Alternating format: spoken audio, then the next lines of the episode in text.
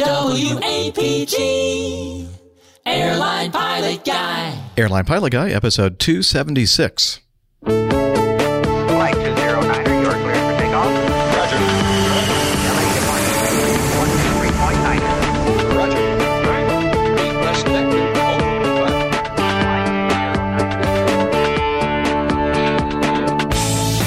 Listening to the Airline Pilot Guy Show, the view from our side of the cockpit door. I'm Captain Jeff, your host, broadcasting live from Studio 305 in the Doubletree Suites Hotel in South Park, which is like south of Charlotte. It's like a neighborhood a of neighborhood Charlotte. Charlotte. Thank you. You're welcome. Oh, who's that? Where did that voice come from? Anyway, um, let's see. In this episode, free puppies. More news, your feedback. Oh, wait a minute. No, somebody messed up my script. We're going to talk about some aviation related news, maybe.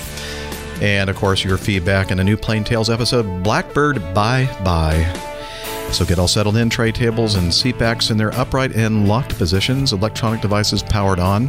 Flight 275 is ready for pushback.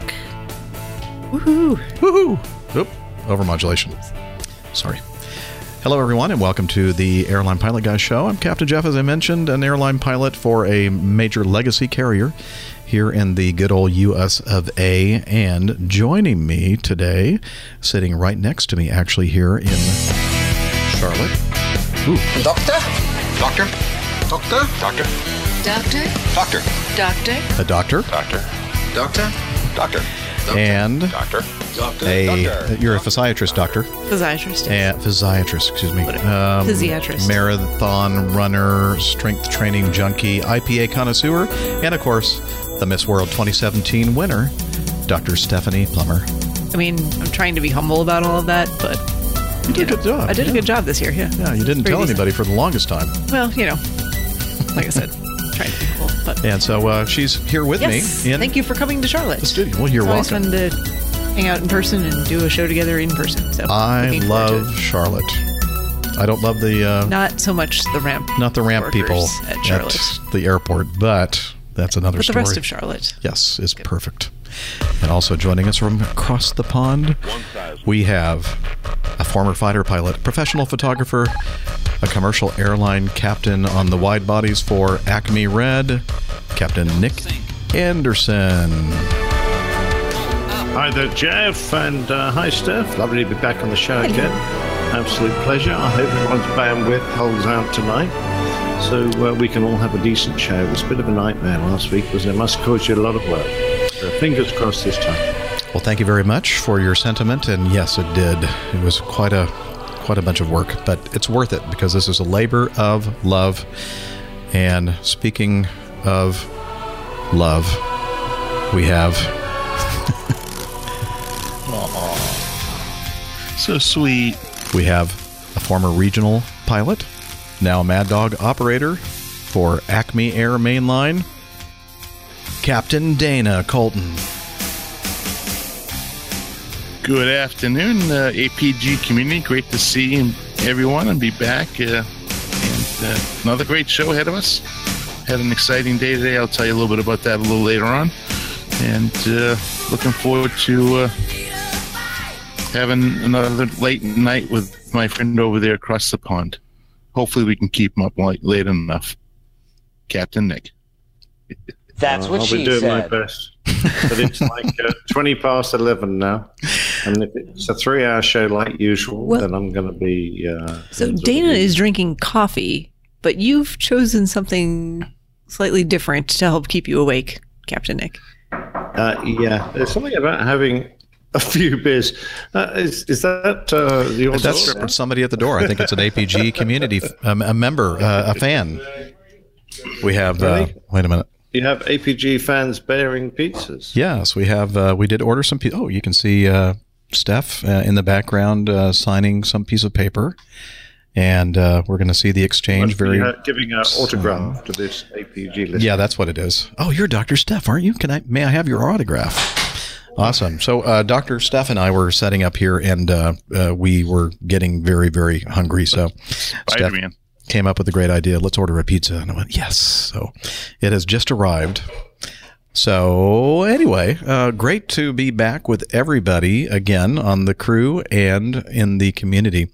And uh, wow, we have a lot to talk about on today's show. Uh, speaking of the community, uh, we've we've talked about the New York meetup last week, last Monday night, and let's see, that was um, a, a trip that uh, I, I flew up for uh, on my own and met a bunch of great people. We talked about it in the last episode. Uh, then I left on another trip on Wednesday of that week, a four day trip. And the second night, I ended up out on the West Coast in San Jose. And Fred Sampson uh, contacted me and said, "Hey, let's let's go flying if you come out here." I got in right before noon, and uh, Fred came over to the hotel, picked me up. We went to Palo Alto, uh, Kilo Papa Alpha Os- Os- Oscar. It looks like Kung Pao to me. Uh, K K P A O, and uh, we uh, headed off in a uh, in a 172 and uh, took off out of Palo Alto, flew across the South Bay, over the beautiful eastern um, East Bay hills, and, uh, and you know staying below the uh, the low, well not really low, but you know ceilings. It was kind of a overcast day. Went over to Livermore and uh, did some landings there and then came back uh, across the South Bay and did an extended uh, uh, final for uh, returning to uh, Palo Alto. Pow, K Pow, Kung Pao. um, Kung Pao. Back to Kung Pao. And uh, in the in the process of he because I was asking him about the um the Apple um, circular building. yeah, kind of very modern looking thing. And so we got pretty close to it. I took a little bit of video. Maybe I'll upload that and put it on the uh, on the YouTube channel, and then put a link to it in the show notes so you can look at it too. It was very cool. And then right over the top of uh, Moffett Field, which is very close to Palo Alto, and uh, I think Google kind of owns. Well, that smells good. That pizza. Mm. I gotta start. Um, Sorry. and uh, so anyway, learned all Jeff, kinds of. Jeff said, Jeff Felmuth said to stop waving your banana. Okay, sorry, Jeff. I know that's I it titillating was a for you. rubber chicken. I was, I was, um, was putting out there some kind of a message out there for Jeff. anyway, uh, let's get back to the uh, about aviation in the show. Uh, so anyway, I had a great time uh, flying with Fred, and then uh, we went over. Uh, I mentioned something about flying drones because Fred is a very accomplished drone operator a racing uh, drone operator, and he uh, opened up his trunk, which apparently is where he keeps most of everything in his life in the trunk of his car. And uh, he had all these drones and goggles for first person viewer FPV. I think that's what this stands for. And we said, oh, let's go find a place to fly these things. So we uh, we're in the in the heart of the Silicon Valley, past all these, you know, passing by all these buildings, you know, Google and and uh, and uh, you know, I mentioned Apple and Yahoo and Yahoo and all these people that you see in the Silicon Valley. And we have found this little baseball park, and uh, he took the little like miniature racing drone out and put these goggles on and was out there doing amazing things with uh, with that. And I'm, of course, I was looking at my watch, going, "Well, we said we were going to do a meetup out here at five o'clock, and it's like four. Five o'clock. It's getting close to five o'clock, and I'm thinking, well, maybe this place is really close. well, we finally left there, and then I said, well, so how how long is it going to take us to get there? And he goes, uh, probably about half an hour uh, or more, on, based on the traffic. so in the meantime. I'd announced that if you're out there on the uh, on the West Coast in the in the Bay Area, and you want to uh, get together with some fellow Av geeks, um, head over to Fault Line Brewing Company, and that's what we did. And when we arrived there, there were already one, two, three, four, like four or five people already. I had a nice little table out there on the outside um, of the uh, Fault Line. Beautiful, uh, beautiful building and and uh, venue for having a meetup. And so I'll put some pictures of that in the in the show notes so you can kind of see, you know, uh, what it's like to, to attend one of these meetups. It's a it's a great time, and uh, I uh, got to see a, a bunch of people that I've met before, and um, some new people that I haven't yet met until uh, what was it Thursday? I guess, yeah. And uh, we had a great time. Talked airplanes and drank great beer and ate some good food and uh, was a it was a great time. So thank you everybody for uh, if you were um, involved in that meetup. Thanks for for heading out and uh, taking the time because I know that some of you had to had to drive quite a way. Some some were actually you know living in the San Francisco area and Oh, yeah. to go all the way down to where we were in Mountain View, I think.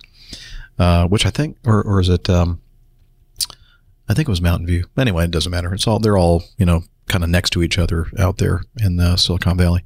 We had a grand time, so uh, look forward to doing that again sometime. Let's see. Oh, and then the next day, uh, th- that whole week was just full of meetups because we had the New York and then the San Jose, and then when I was in Tampa. I was contacted by Sean McHale, and he said, "Hey, I'm going to be driving in from Fort Myers on Friday." And I felt really bad because he sent me an email like a couple days before that, and I didn't respond to it. Didn't see it until I was in the van going from the Tampa airport to the hotel in Tampa, and I saw that he had contra- tried to contact me a couple days ago or c- a couple days before that. And I thought, oh, yeah, he probably thinks I'm just blowing him off, but I wasn't. I said, oh, I'm sorry. I'm just seeing it. I'm seeing it now.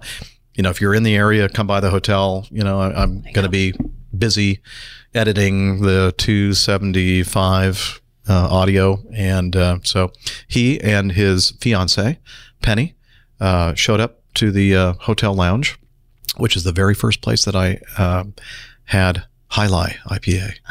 Yeah, so very it's special. sentimental and Very sentimental. yes, Yeah, nostalgic. very nostalgic. And uh, had a nice visit with them. And so there you go. Wow. Three, basically three APG meetups in one week for me. So top that if you can. Steph. I can't, but I had one yesterday. Okay. Yeah, Well, where? here. Here? Oh, yeah. With anybody uh, that you know or anybody that'd be interesting? With to- someone that looks familiar. no, just me. no, it was just the, we had a we had an HR meeting, you know, talking about some of the uh, you know the structure of the crew and who we need to let go, and maybe uh, some prospects for uh, for new crew members. And uh, Yeah. yeah, we'll we'll continue that meeting after the show tonight. yeah, If you guys can stick around for just a little bit, we'll. Uh, no, no, no, no, no. We actually just went over I'll, to. I'll uh, be going to bed. okay, fair enough. Um, we'll just text what you. was the name of the place we went to? Burton's. Burton's Grill, and, bar, not, bar, and grill. Yes, yes. and uh, had some lovely IPAs there and uh, Mm. swordfish kebabs, not Mm-hmm. kebabs, kebabs, Kebabs. kebabs. We don't have kebabs here. No, no, no.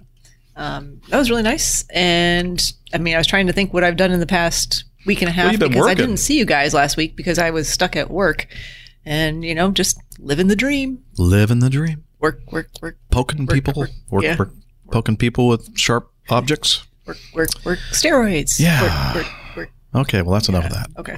No one, no one cares about that here, do they? I'm sorry. Nothing really interesting. I did do some skydiving the weekend before. Oh, nice. Yeah. So Obviously successful. successful. You're still here. Yeah. I think six that weekend. Wow. So Still crazy. I don't know why you want to do that, but I guess it's thrilling. it is. I, you know, it's it's it's like anything else. It's enjoyable. First of all, it's fun. There's a learning aspect of it always. There's a challenge aspect of it always, and then there's you know The camaraderie. risk of dying aspect of it. Yeah, yeah. When I was Well, flying that's like jumpers, you know stepping outside your front door every morning.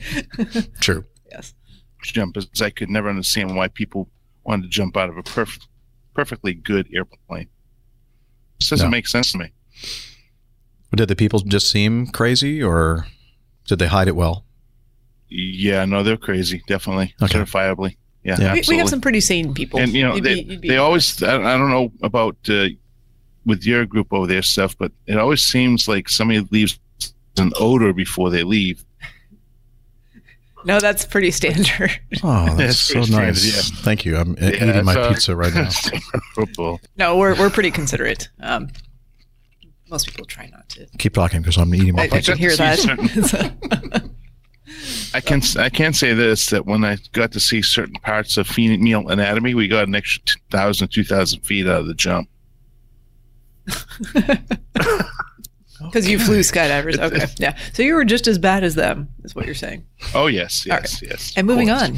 Captain Yes. Nick, how was your week? Well, I didn't get to see many parts of female anatomy. It was a bit of a shame. I came back from New York, uh, had a few days off, and um, I don't know, really done very much. Certainly not in the aviation way. company's been pestering me to do some extra tips, but uh, my life is full right now.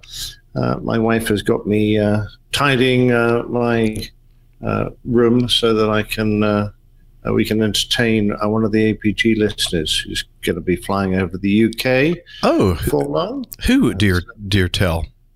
That's Liz Piper. She's coming over to uh, uh, stay that with us, and she'll be uh, going to Wimbledon with uh, my wife. Very nice. That's awesome. Oh, sweet. Yeah. That's awesome. Yeah. Well, we'll Both Miss Fan- Just a couple weeks away, right? Um, beginning of July. Is that Yeah. when Wimbledon is? Okay. Yeah, end, Yeah, end well- of the month. we'll be expecting uh, some some video and audio. Oh, I'm sure we can generate something like that. Okay. for sure. Or, or even possibly a actual uh, show with her, her as a guest host. Oh, there you go. Yeah, You that's a could join me, possibility. uh, we could uh, we could do a show together. Well, looking forward to that. I, uh, that must be a, a, a trip of a lifetime to go and, and not only visit with you Nick know, and N- Nick and, Jilly. and Jilly, uh, but also to uh, go to Wimbledon. Uh, that's a pretty Really amazing exciting. thing. Yeah, if, you, if you're into tennis, it's a great spot. Yeah. it's very nice. All right. Well, very good. And then uh, Dana, last but not least, uh, apparently uh, you did something interesting very recently. Yes, I had a fantastic day. Um, paint the picture. The hotel was very nice to uh, provide a ride over to the. Yes, Dana? You see me? Hello. Hello. Well, I muted Can you our hear me? I muted our mics, but for some reason it muted Dana too. I don't know. Well, That how'd was that weird. happen? Yeah, I guess so. Sorry. Can you hear me? We were trying Yeah. to. So this thin crust pizza is fantastic.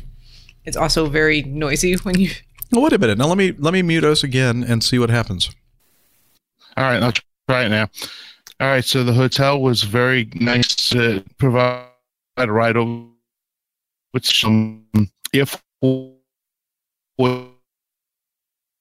Museum, Ohio. Okay, I'm going to have to translate that. Was He said he went to a museum that had a lot of airplanes, and they were big and small, and some Shiny? were tiny, some Shiny? shiny, and and some were uh, there were different colors. Ooh. Okay, give it another try, Dana, because we're Wise. we're not No, hearing you. You're breaking up. Bandwidth. It's, yeah, it's just dropping out. I'm afraid. Uh, Uh, breaking up. Try it again, Help me. Dana. I'm breaking up. Can you hear me? Mhm. Sort of. Every other word. Separately. Yep, like every third word, I think, is what we're getting. Yeah, there's basically none of this we're, is going to get into the podcast because we, I don't even have any idea what you're saying. So I can't even make it up. Yeah. Could you write it down and send it in? Send us some send us some feedback. My video. yeah, turn off the video. There you go.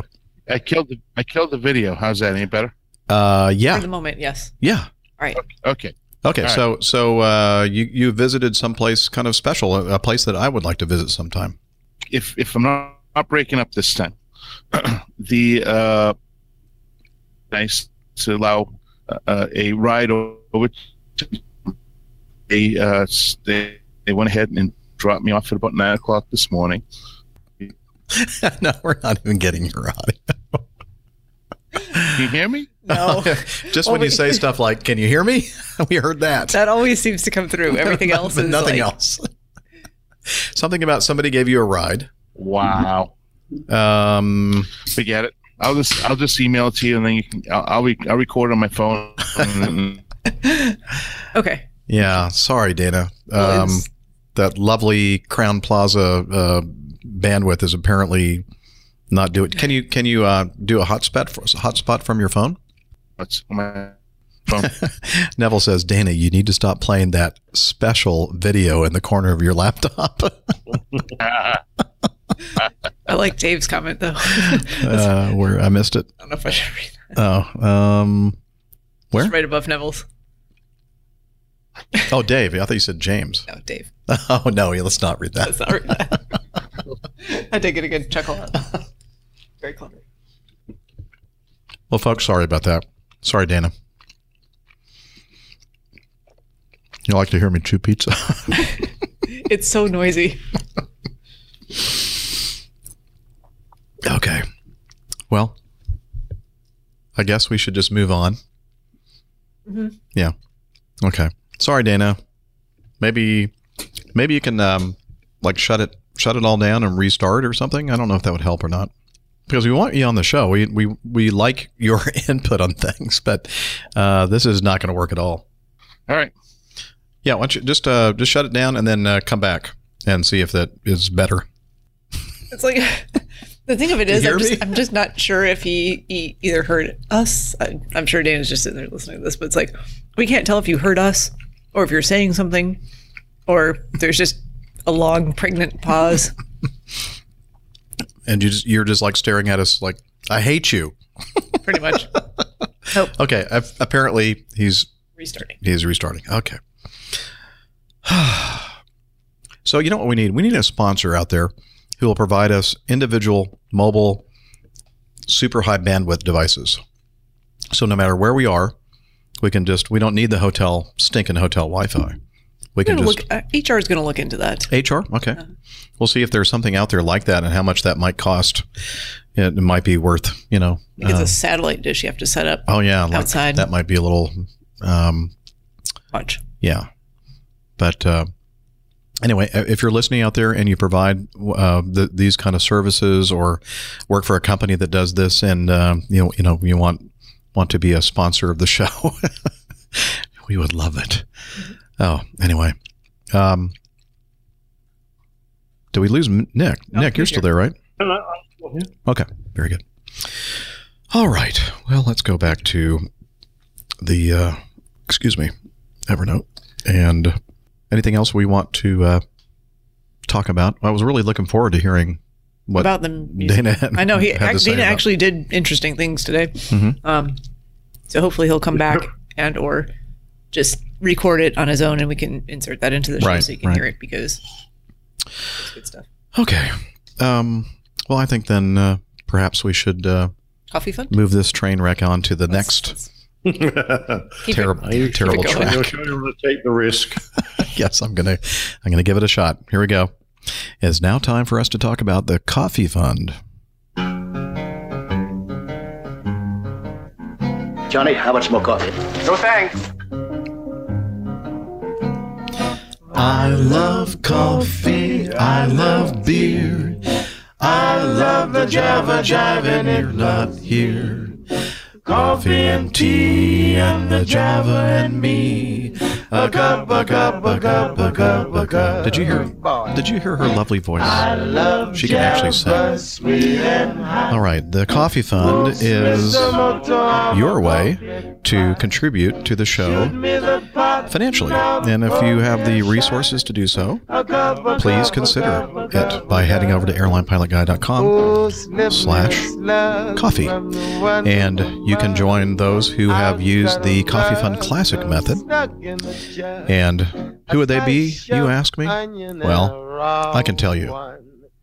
Since the last show, Elizabeth, oh, we need to mention Elizabeth Piper, Liz, we call her. She donated a very generous amount of money for our New York layover. I mean, not layover, uh, New York um, meetup. And uh, it was it occurred after we recorded the last show, and uh, so we, we weren't able to mention it. But thank you so much, Liz, for providing uh, some funds to offset the huge amount of money that we spent on on beer Alcohol. and food, but mostly beer and alcohol. Thank you. Thank you, Liz. And uh, let's see, Roger Preston, Michael Bambrick, Philip Boyd uh, were also contributors to the Coffee Fund via the Coffee Fund Classic method. And another way you can do it is to become a patron of the show. And since the last episode, we have a new patron. His name is Roger's turn. We call him Radio Roger. He was at the New York meetup. And so thank you very much, Roger, for becoming a patron of the show. Your your contributions, all of you who have contributed in the past and continue to uh, support the show, we really appreciate you. And again, if you want to learn more about how you might become part of the Coffee Fund cadre, head over to airlinepilotguy.com slash coffee. Drop a nickel in the pot, Joe, I take 'em a slow. Wait waiter, waiter, percolate. keep 'em. I love coffee. I love tea. I love the Java Jive and it loves me. Coffee and tea and the Java and me. A cup, a cup, a cup, a cup. Yay! And now it's time for. Stand by for news.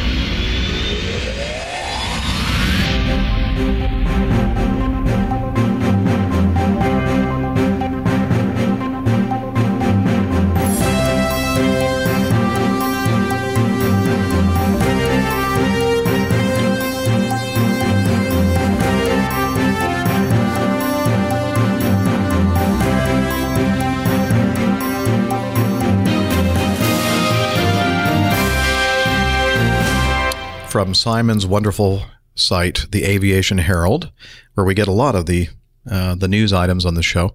Uh, an incident: China Eastern Airbus 330-200 was taking off from Sydney, um, operating flight 736 to uh, Shanghai Pudong in China.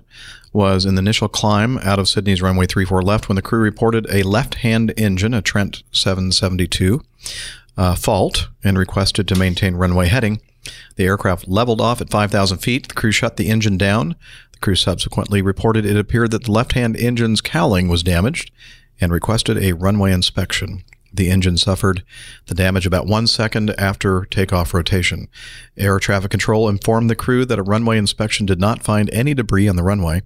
The aircraft returned to Sydney for a safe landing on runway 34 left about 40 minutes after departure a large hole was visible on the inboard side of the left hand engine's intake. And we'll put a link to this uh, Aviation Herald article in the show notes, has some nice pictures of that uh, that intake cowling, uh, as they mentioned in here, uh, on the left inboard left side, like a huge. I mean, that must be a is that a six foot? Oh, I, I mean, think it's bigger than engine. that because look at the um, you yeah. know, there's a firefighter or someone mm-hmm. on the ground next to it. It's a bigger or at least longer than he is tall. Mm-hmm. So. Huge, huge, uh, and and this is not the first time that this has happened with this particular engine. Well, not this exact engine, but this model of engine. Um, trying to remember what uh, other airline this happened to. Was it Egypt, Egypt. Air? Egypt mm-hmm. uh, A330-200 at Cairo, May the 15th, 2017. They rejected uh, due to the engine problem, and it turned out to be a very similar failure. So I guess both of the, both of these occurred like sometime during the takeoff or shortly right after the takeoff when uh, the engine is at a very high power setting, um, and not you know really you don't have a lot of airflow at that point. Not like you're you know getting a lot of pressure from the inside of the cowling. It wouldn't seem to me, uh, but I don't know. What do you think about this, Nick? What, what's going on? Have you have? I know you fly the 330, and I, I, know that not this model, and I'm not sure if the 330 that you fly uh, uses these engines. But have you had any uh, issues like this? At, we uh, have uh, we have Trents. Uh, I don't know if exactly the same uh, one. we fly the 330 300 series, but it's really only a, a sort of weight and uh, you know uh, configuration fuel tank difference. Um, it might be slightly different engines. Uh, I, I, know is the answer. Uh, first time I heard of this, um, and uh, I have to say it's a little bit concerning uh, because when you fly an aircraft like this and you have such a large chunk of the engine cowling disappear, then you know the potential is that you'll lose the engine. Now I suspect they probably shut the engine down anyway, but um, initially, there were lots of um, thoughts that it might be an uncontained failure, which is a really serious problem, and it wasn't that. It, it was just a failing of the, the front end of the um, engine cowling. And there are two reasons postulated by Rolls Royce for this. Uh, one being a delamination of the acoustic panels on the inside of the cowling. And you peer down the front of these engines, you see uh, um, the uh, surface on the inside uh, is peppered with tiny holes, uh, and that is um, you know part of the acoustic. Uh, um, well, uh, what's the, what's the word you do? noise attenuation. attenuating. Yeah. yeah. delaminates. I guess it'll come apart. It's a um, uh, or it could have been a, a failure of uh, the piccolo tubes, which uh, uh, warm that portion of the cowling and de-ice it, either of which uh, have been cited as problems, uh, and both of which really come down to maintenance inspections. Uh, I suspect uh, that's only a, a, guess from my point of view, but uh, if they did have a, a, delamination that wasn't spotted in its regular inspections, then this might be the result of it. And the same with our piccolo tube failure. If if that occurs and you don't get the engineers to pick it up in time, then uh, I guess that may uh, be another reason for it uh, actually then failing. Well, whatever's happening here, I'm hoping that they'll be able to nail it down and uh, you know fix any airplanes that may be uh, exhibiting these kind of um, symptoms on the on the acoustic material delamination, whatever, on the intake. I mean, it's just strange yeah, that they should happen so close together, you know, because mm-hmm. you know, I'm sure those planes were not, you know, I'm just curious, are they, I'm sorry, I'm chewing pizza here still, but, um, you know, were the aircraft of similar ages, were the engines of similar ages or cycles? Is there, you know, I'm sure they're looking at all of those things, but I don't know, but I bet they were because they were both 330 200 models. Uh, so they were probably manufactured relatively close to the same time. So I don't know. I don't know what to say about that, but it was interesting. But uh, fortunately, they got the airplane back around safely. And uh, you know, I, I, what comes to mind to me is the uh, Southwest Airlines 737, which was an entirely uh, different engine and different airframe and everything else, and uh, probably a completely different problem. Didn't the whole intake just disappear off yeah, that one? Yeah, I wanted, we never heard exactly what happened with that one, did we? I don't know if we ever went back to look at it. Hmm. Anyway, so uh, that was that. Um, Spitfires. Uh, Dana mentioned that he had seen a Spitfire today. Dana, uh, it looks like you're back with us. Uh, you want to give it a shot? Yeah, I just on any still or modular. it's not. Yeah, it's not any better, unfortunately. Do you hear us? Okay, I'm just curious. Loud and clear. Oh, really? Wow, that's weird. Crazy. I mean, I guess it's just maybe the up the up bandwidth that you have uh, or you're working with is just not very good. Uh, but anyway, uh, we have this uh, news item. I was I think it was in my Twitter feed, a Spitfire crash uh, on takeoff, and they have a, a, YouTube video of the actual takeoff of the Spitfire crash at an air show in the north of France, and uh, I really don't have a lot of information about it, and I was hoping by now that we'll know what, exactly what happened. But you'll definitely want to watch this video as the Spitfire is applying power and taking off, it appears that it almost looked like it hit some kind of a rut or something in the runway, but I don't think so. It looked Did it like just go like nose over. It just went nose over. Huh. You, you, didn't see I didn't it? Watch oh, it, no. it's it's yeah. pretty amazing. The uh, the pilot uh, was injured, but they were able to. You see this crowd of people mm-hmm. in this little frame here uh, went out to the airplane and kind of lifted it up and got him, pulled him away from you know, the thing ended up inverted.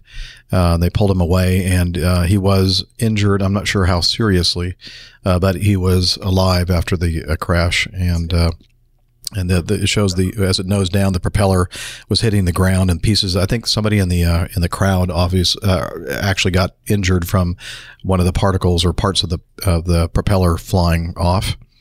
Um, do you do you know anything at all about this, Nick?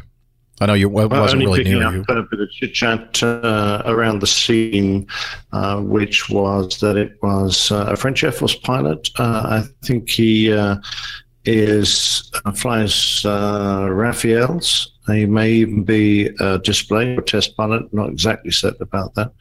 Um, his name. I have it. Not that it really makes an awful lot of difference to us. No, you just want to say the French name. I can tell a T wanna... at the end of it, and I, I, never know whether to pronounce that or not. What? But uh, yeah, go ahead. No, what? Which word is it? How do you? Yeah, well, I'm just trying to. I, I know it's got a T. Then I'm, I'm. Yeah, when I can find when I find it, I will.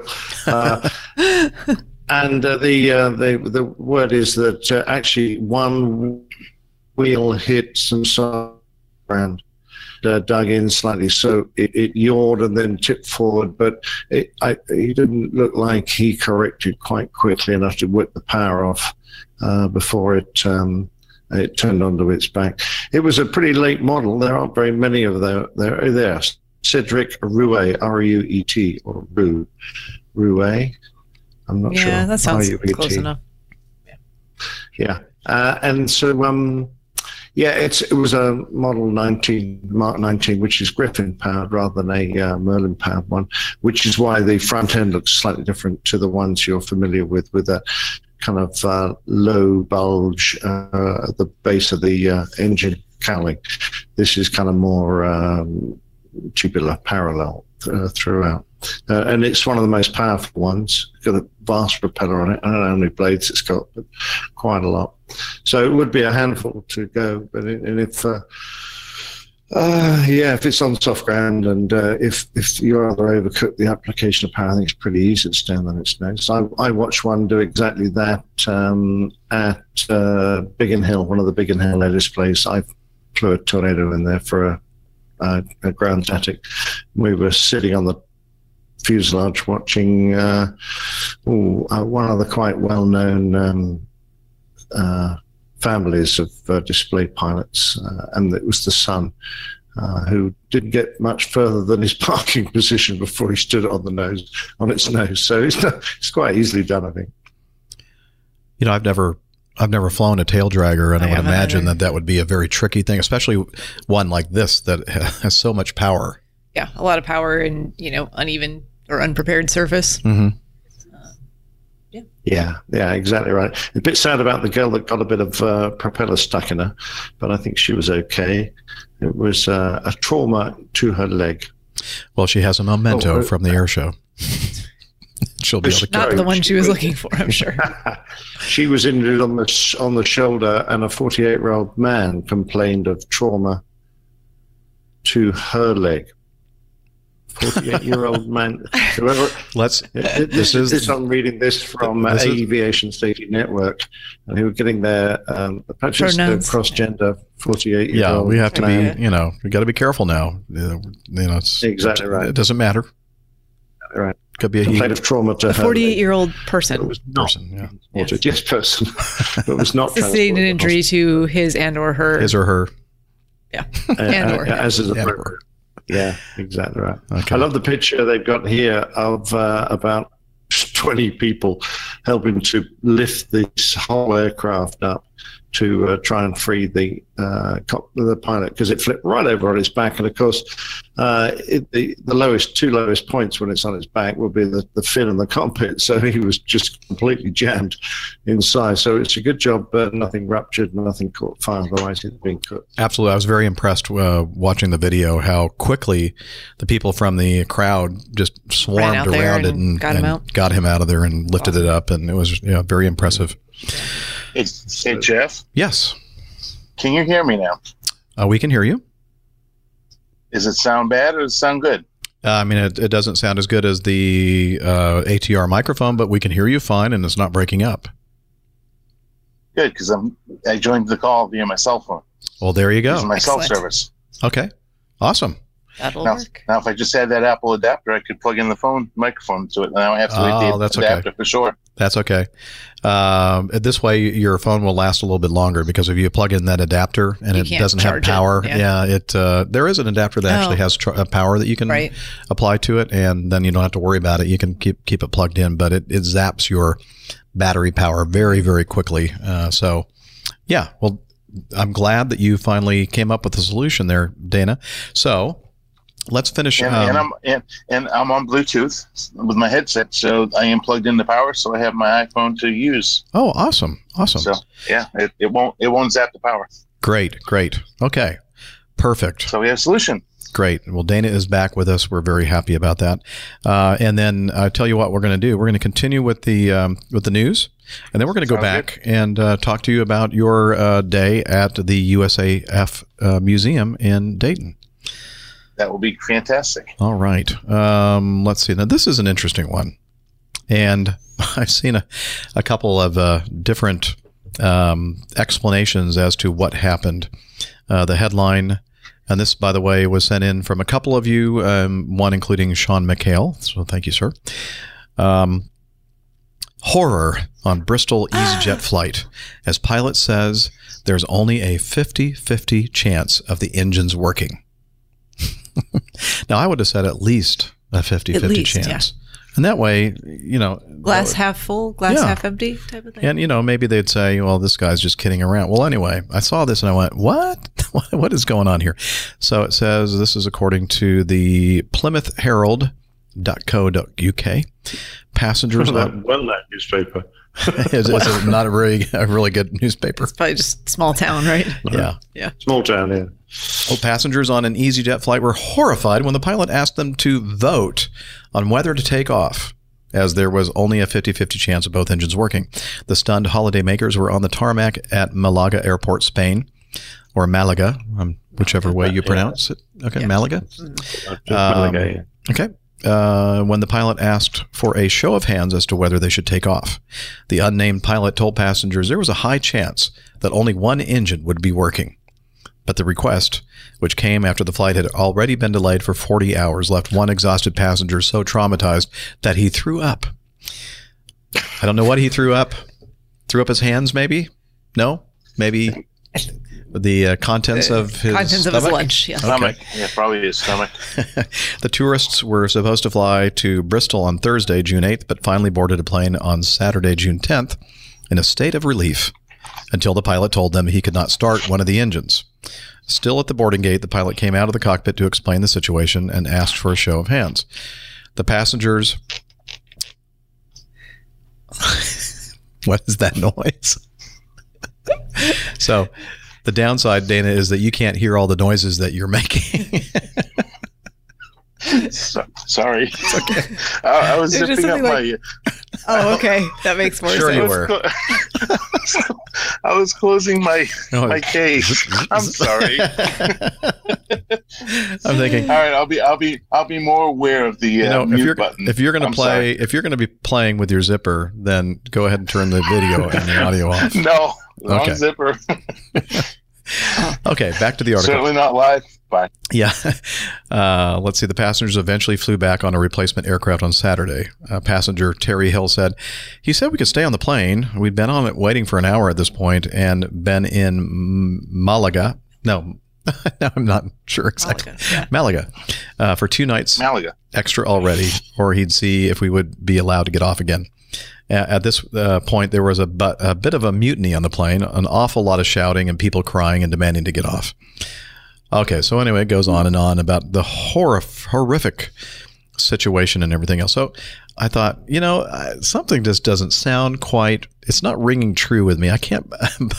I can't believe an EasyJet pilot would say something like, "Well, there's only a 50-50 chance that the you know the engine's going to work, and let's take a vote and everything else." So I saw this other article from TravelPulse.com, and let's see. This is a little bit different version of the story.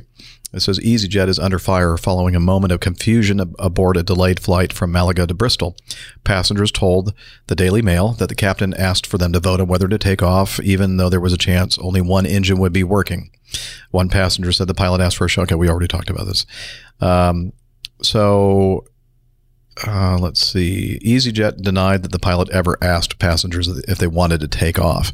At no point did the pilot ask the passengers to take a vote on flying the aircraft, nor would we ever attempt to fly the aircraft without both engines working correctly, a spokesman said in a statement.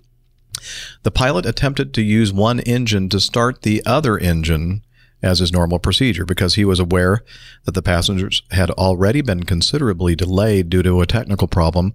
The pilot asked the passengers if they would like to get off or remain on board while they started up the other engine. That makes a little more sense. A lot more sense. Yeah. So basically, uh, I think what happened here is that apparently the APU is probably not working. Right. So they and they don't have an external source of power. So they they have or somehow they got the one engine running Started, and they were going to use that and do it what we call a cross bleed start, and probably at the gate and. Some because you have to use all that bleed air to start the other engine. Guess what? You turn off the the air conditioning, system to the airplane because that uses bleed air as well. Well, we all know on a, in a hot climate on a hot day, even in a normal, you know, like the Mad Dog in the summertime in Atlanta or Charlotte, uh, when we're starting up the other engine and we're using all the bleed air to do so, uh, for a few moments, all of a sudden That's the when airplane everyone's sitting in the back, and all of a sudden they're going, reaching up for the uh, vents. It's not wor- the. and it's not because we're not we're, we're not trying to save fuel and save money. It's because we have to use all that bleed air to start the engine, and then of course, as soon as the other engine started, the bleed air is flowing through. In fact, it gets cool pretty Yeah, pretty, pretty quick. quickly You because now you have both engines running. Give it a moment. Yeah. So I think what he did probably is say, look, it's you know it's going to get hot. Maybe he didn't say it exactly like this because obviously we weren't there, but he thought these people, poor people, have been already inconvenienced. I don't want 40 to hours. make them endure something that could be you know not very comfortable, and ask them that they would like to get off. And maybe there was a chance he thought that there was no way that the, he could get the other engine started. Maybe there was a 50, you know what? I don't know. Maybe there Uh, was already maybe there was some other technical issue going on. He Right. wasn't sure, and it was going to take a while, and it was going to get hot, and So I'm sure that you know the And- John Q. Public hears they're this. they're sitting there doing this. They're looking at Yeah. their phone, and then all they hear is. Do you want to get off the plane? Because we Right. have a technical issue, and you know, yeah, and, and, then that, it that becomes a somehow becomes telephone, and that becomes uh, misheard and- well, he doesn't know if the airplane's going to actually you know be able to take off. Right. Oh, there's a on. 50-50 chance. Yeah, really. Anyway, the uh, article continues that uh, the, a replacement aircraft was eventually flown in, and the flight finally reached its destination Saturday evening, 40 hours behind schedule. So, um, yeah, I thought, you know, when I first read the article, I'm thinking uh, that can't be. Fir- I thought, well, that's kind of somebody maybe has a good sense of humor and thinks he's a comedian and you know is is, is trying to be funny or something. But you know, you, you wouldn't expect somebody, a professional pilot, to actually say something uh, you know seriously like this. Yeah. So, what do you think? Uh, what do you think, Nick? Well, it just goes to show that our job is not just flying airplanes. In fact, quite honestly, most of the time, captain's job is uh, very little of it is actually involved in flying an airplane. A lot of it's involved with dealing with situations like this. And uh, unless you're a person that can explain themselves uh, clearly, uh, bearing in mind you're speaking to people with all sorts of backgrounds uh, who may not understand any of the technical information you're uh, very keen to pass on, you do have to make absolutely certain that what you say is clearly understood by everybody so that this kind of misunderstanding, uh, which obviously caused uh, certainly the people who reported to the Plymouth uh, Herald or whatever it was, they obviously misunderstood entirely and were probably a bit concerned about what was uh, going on. So the answer is uh, you you make sure that your announcements are absolutely clear and and unambiguous so that everybody knows what's going on. Um, but uh, no, I sounded like it was a bit of a difficult situation. Sounds like the passengers were uh, doing an awful lot of complaining. They'd even voted a spokesman forward to uh, represent them, and uh, you know, This poor pilot is probably just going, um, "What? How did this happen?" Yeah, what uh, what what Exactly. airplane were they on when I was making this announcement? Right. But you know, Yeah, you're you're so true. right, Captain Nick. I mean, it, it, communication. We've talked we talk about that all the time. Is so important, and and the hard thing for us sometimes is that we know we have people who listen to this show. So who know something about aviation, and so we can kind of get a little bit more technical with our explanations of what the mechanical issue is. But on the other hand, you know, you risk like completely losing the people that you know ha- have no idea that you have engines on the wing or on the tail and have no idea how they work and so they're i mean all, all you're saying to them is blah blah blah blah blah Well, blah it's, it's like the blah, blah. great, uh, you know, diagram I have of how uh, airplane actually flies. Mhm. You know, it's magic, magic, right air, and magic. and that's actually pretty accurate yeah. So but uh, so PFM. you know you had, PFM. go ahead dana PFM. yep actually Pure freaking magic. pure freaking magic. You're right. So, um, so you know, we have to kind of straddle the you know going into enough detail that it satisfies most you know rational people, and uh, then you know, and also. Uh, satisfying the uh, people that are a little bit more technically technically oriented, but um, there's always going to be a percentage, no matter how simple you make it, or how complicated you make it that are just not going to understand at all. And and that's usually when I make myself available to you know individually talk to somebody if they didn't understand what I was saying, just to make you know just to be sure. But um, so looks like this was uh, another you know um, too much about nothing Right. kind of thing. Sensationalized. Yes. But it was fun. We- Horror. horror. Horror. We got a chance to talk about it on the show, and that's the important thing. And then, Absolutely, but I'm just like you, Jeff. If I've got a time to uh, chat, chat to the passengers, I'll actually stroll right the way around the aircraft uh, and say, "Look, I'm going to walk." I, I explain to the PA what the problem is, and then I say, "Look, I'm now going to walk around the aircraft. If any of you've got any additional questions and I can explain it more clearly to you, then please feel free to stop me." And then I walk around the aircraft grinning like a buffoon, smiling at all the passengers. And when they ask you a question, you go, I, I don't know. I don't know. I can't. Yeah, because the question's usually, "Am I going to miss my connection?" Oh, yeah. Going, Yes. Like, I'm gonna know that. yes, you will. Where's baggage claim? I don't know. yeah, where? What? ter- What, what carousel Where's- is my where's- luggage going on? Wait a minute, where's my IPA? The important questions. Yes. Okay. And speaking of, uh, gotta, go ahead, Dana. I was gonna say, and Captain Nick, you have a very nice grin, like that. Oh, well, thank you. I'm not quite sure how to take that. And uh, speaking of uh, what news? Well, it's better than me walking down the aisle looking like a football player coming at the guys and feeling that it's being threatened. Well, that's probably a good way to keep them quiet. You know? Yeah. Any questions? Maybe so. Maybe. Any Any, questions? questions? Yeah. yes. okay. Particularly when you put that big helmet on. and finally, Yes. uh, let's uh, knock out this last piece of uh, stuff in the feedback folder. I mean, I'm sorry, not the feedback, but the news folder. Uh, speaking of people that um, aren't very bright, a field, let's see, a pilot crashed his light aircraft after satellite navigation directed him to an airfield that, quote, does not appear to exist, accident investigators said. The 53 year old man was attempting to fly a uh, to a landing strip in rural Aberdeenshire, or Aberdeen, Aberdeenshire. Aberdeenshire, thank you, There you uh, which was listed on the database of his Garmin GPS navigation device, according to the Air Accidents Investigation Branch in a report published on Friday. Now, this is not, not an article from The Onion or any uh, Satire. satirical- satire magazine or anything. It's uh, this is real. It was actually the AAIB investigating. Upon reaching the destination, he could not see anywhere to land and lost control after conducting three orbits of the area at low altitude in search of the non-existent airfield. And of course, we all know that if you if you orbit three times, you're going to lose gonna- control. Yeah, yeah, yeah, you've got to do you it. get three chances around Yeah, and then just one plop. direction, then you've got to go around in the other way because you can't do more than three turns in the same direction. so uh, the plane Called Coriolis or something. The plane, the plane plummeted to the ground, striking a wall and flipping over. The pilot, who holds a U.S. flying license, there you Oh, go. there's the problem. Never- Those, There's, there's an explanation right there. yep. Well, he's in the U.K. and he And has a U.S. following- license. Probably, probably he's got just- it from a gumball machine. He's just following his GPS. That's right. uh, he and his passenger escaped from the crash uh, uninjured, except for his pride, probably. and the aircraft. Yeah, and the aircraft sub- su- suffered substantial damage, which is the sad part. A beautiful single-engine Maule MX. There's a photo in this article of this beautiful airplane. I guess before it crashed. now it's probably not recognizable. Or or similar. Yeah. Um, let's see. Their flight began around 40 miles away uh, in Angus uh, with an intended destination of a landing strip near Alford, which the AAIB said was not a recognized airfield.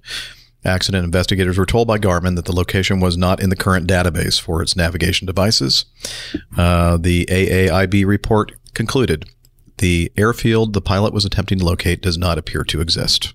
They probably said some more things, but they just didn't print it in the report. Right. Absolutely. Oh boy. I wonder if he's still got his license. I don't know.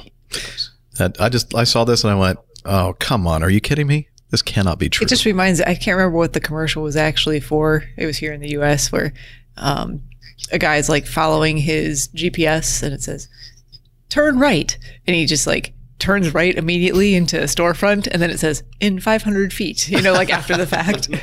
That's all I think of when I read. I that. always think of um, the uh, the show, the uh, U.S. version of The Office, Uh-huh. when Michael Scott was in the car with uh, I think Dwight, and they were on some kind of a sales call, and he was using the GPS and kind of extolling the virtues of this modern technology, and they're driving along, and it says, you know, turn right, and and he goes, well, no, no, you can't turn right here. You get, there's there's a lake, you know, and he goes, no, it says turn right. This thing's a smart thing. Drives right into a pond or something. You know, it's, it was funny.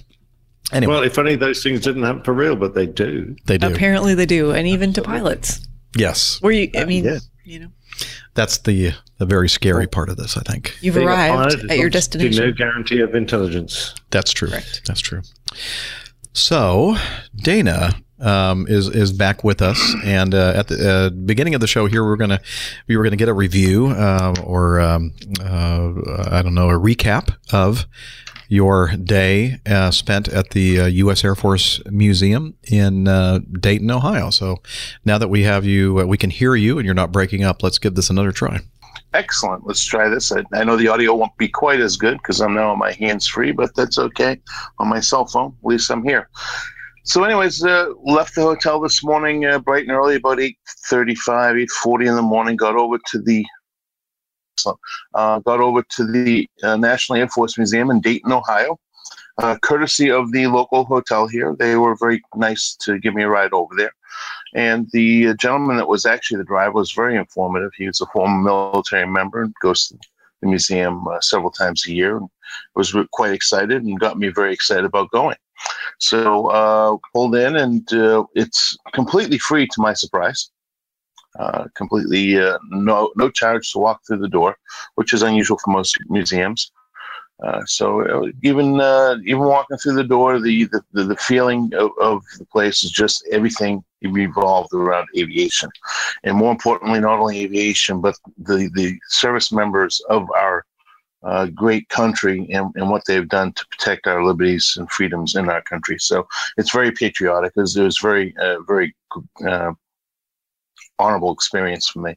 So the the the basically it's laid out in four different. Um, um, venues. Uh, the first venue is the start of the aviation uh, world, going back to Orville and Wil- Wilbur Wright, and started off with the first Wright Flyer, and went through the beginning of the uh, aviation for the military and how they uh, continued to march from just the first Wright Flyer and, and actually used that aircraft to design in military service initially for for uh, uh, training and uh, not only training but surveillance. Uh, so they used that aircraft right up until uh, the most modern uh, technology. So each gallery, the first gallery being uh, all um, pre-war, World War II. Then they had the next gallery, which happens to uh, be World War II. And they went into all the different aircraft that were available. We, we talked about a couple of aircraft. Uh, um, I forget what uh, what Nick had there. Oh my God, I'm getting old. I can't. My memory is going. Anyways, the beer that Nick has uh, is one of the aircraft that the uh, that were. Spitfire. You remember? Spitfire. Thank Spitfire. you. I can't. I, I have so many airplanes running through my head right now from everything I saw today. Uh, so anyway, I saw the Spitfire. Uh, saw uh, uh, my favorite World War II aircraft, which happens to be the B-17 bomber. Um, we had a discussion several times, uh, several weeks back. I think we're talking about the RAF's bomber versus the, the uh, 17. But anyways, interesting to learn the C-47. I always thought it was called a, a DC-3 even in the service, but no, it's a C-47.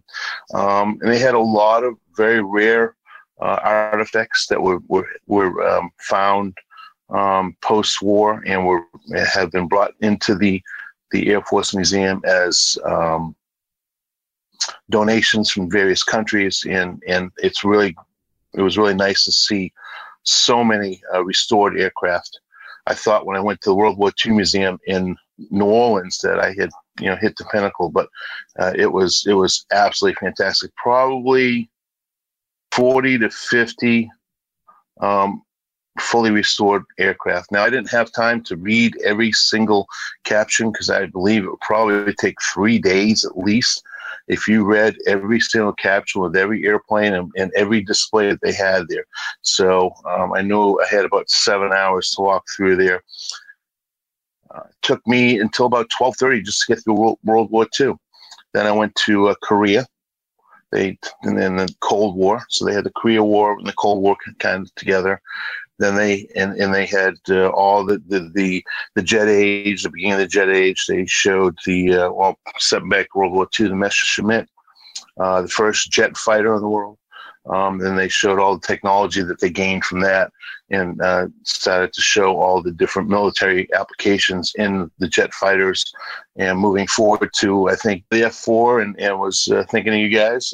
I uh, saw the 141 as well, and uh, saw uh, plenty of the uh, Cold War jet, uh, the uh, the MiG 15, which was uh, the Russian version of the earliest uh, fighter that we had over here, and then um, went ahead and moved forward to the more modern technology, which is the Cold War era forward, and that's why I saw great aircraft like the F-14, the F-15, the F-16.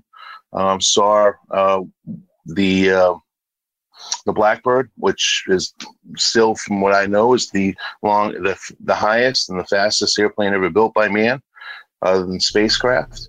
Um, that's the SR seventy one. If anybody doesn't know what the Blackbird is, uh, U two. I mean, just onward and onward. And then finally, uh, they had another uh, gallery for rockets. Uh, the rockets, I, I, didn't get very interested in those. I kind of walked through those, even though you would think that uh, some people would, would enjoy those. I, I'm not a rocket man. Rocket Man. Yeah, there Sorry. you go. So, anyways, uh, I kind of led into that one. Uh, so, anyways, uh, then ended up in the back gallery, which is the newest gallery, just opened up a year and a half ago or so, and that was uh, walk right in there, and there's a mock-up of the uh, space shuttle. You walk into the first time I actually got to see the uh, space shuttle uh, cockpit took several photos of it. And I was reading a little caption about that, and that's 2,000, over 2,000 switches in the cockpit in the space shuttle. I thought on the Mad Dog we had a lot of switches. We have 2003, I think, in the Mad Dog. 203, yeah, 203. No, 2003. So, anyways, uh, 2003 each? Yeah, on each. Yes, on each side, yes. Wow. So uh, we. How many fingers? Yeah, it, was, it was amazing. Uh, well, I'm not going to go there. Got to walk through um, the presidential, starting with the all the way back to DC six. I think is the first one they had um, when they had Roosevelt. They have actually had the elevator extended down, so you can see how they brought him into the airplane and step forward into the next generation, which was uh, Nixon's airplane, I believe and then uh, oh no Eisenhower, excuse me, Eisenhower, and then step forward into um, no Eisenhower was the Connie actually Connie. So and yet the Eisenhower had the Connie, um, and the Connie, my God, that's it was just unbelievable. Always had you know have, have seen the Connie from the outside, had never stepped inside the Connie. Uh, what a beautiful airplane! Uh, cockpit was just uh, fantastic. Um, you look at that old technology, and here I am saying old technology uh, on, on, some of these old birds. You know, four engine uh, turboprop, uh, uh, four engine props, and uh, they they were just uh, it's amazing the technology they they had, and you know now we think it's old, but that back then it was state of the art.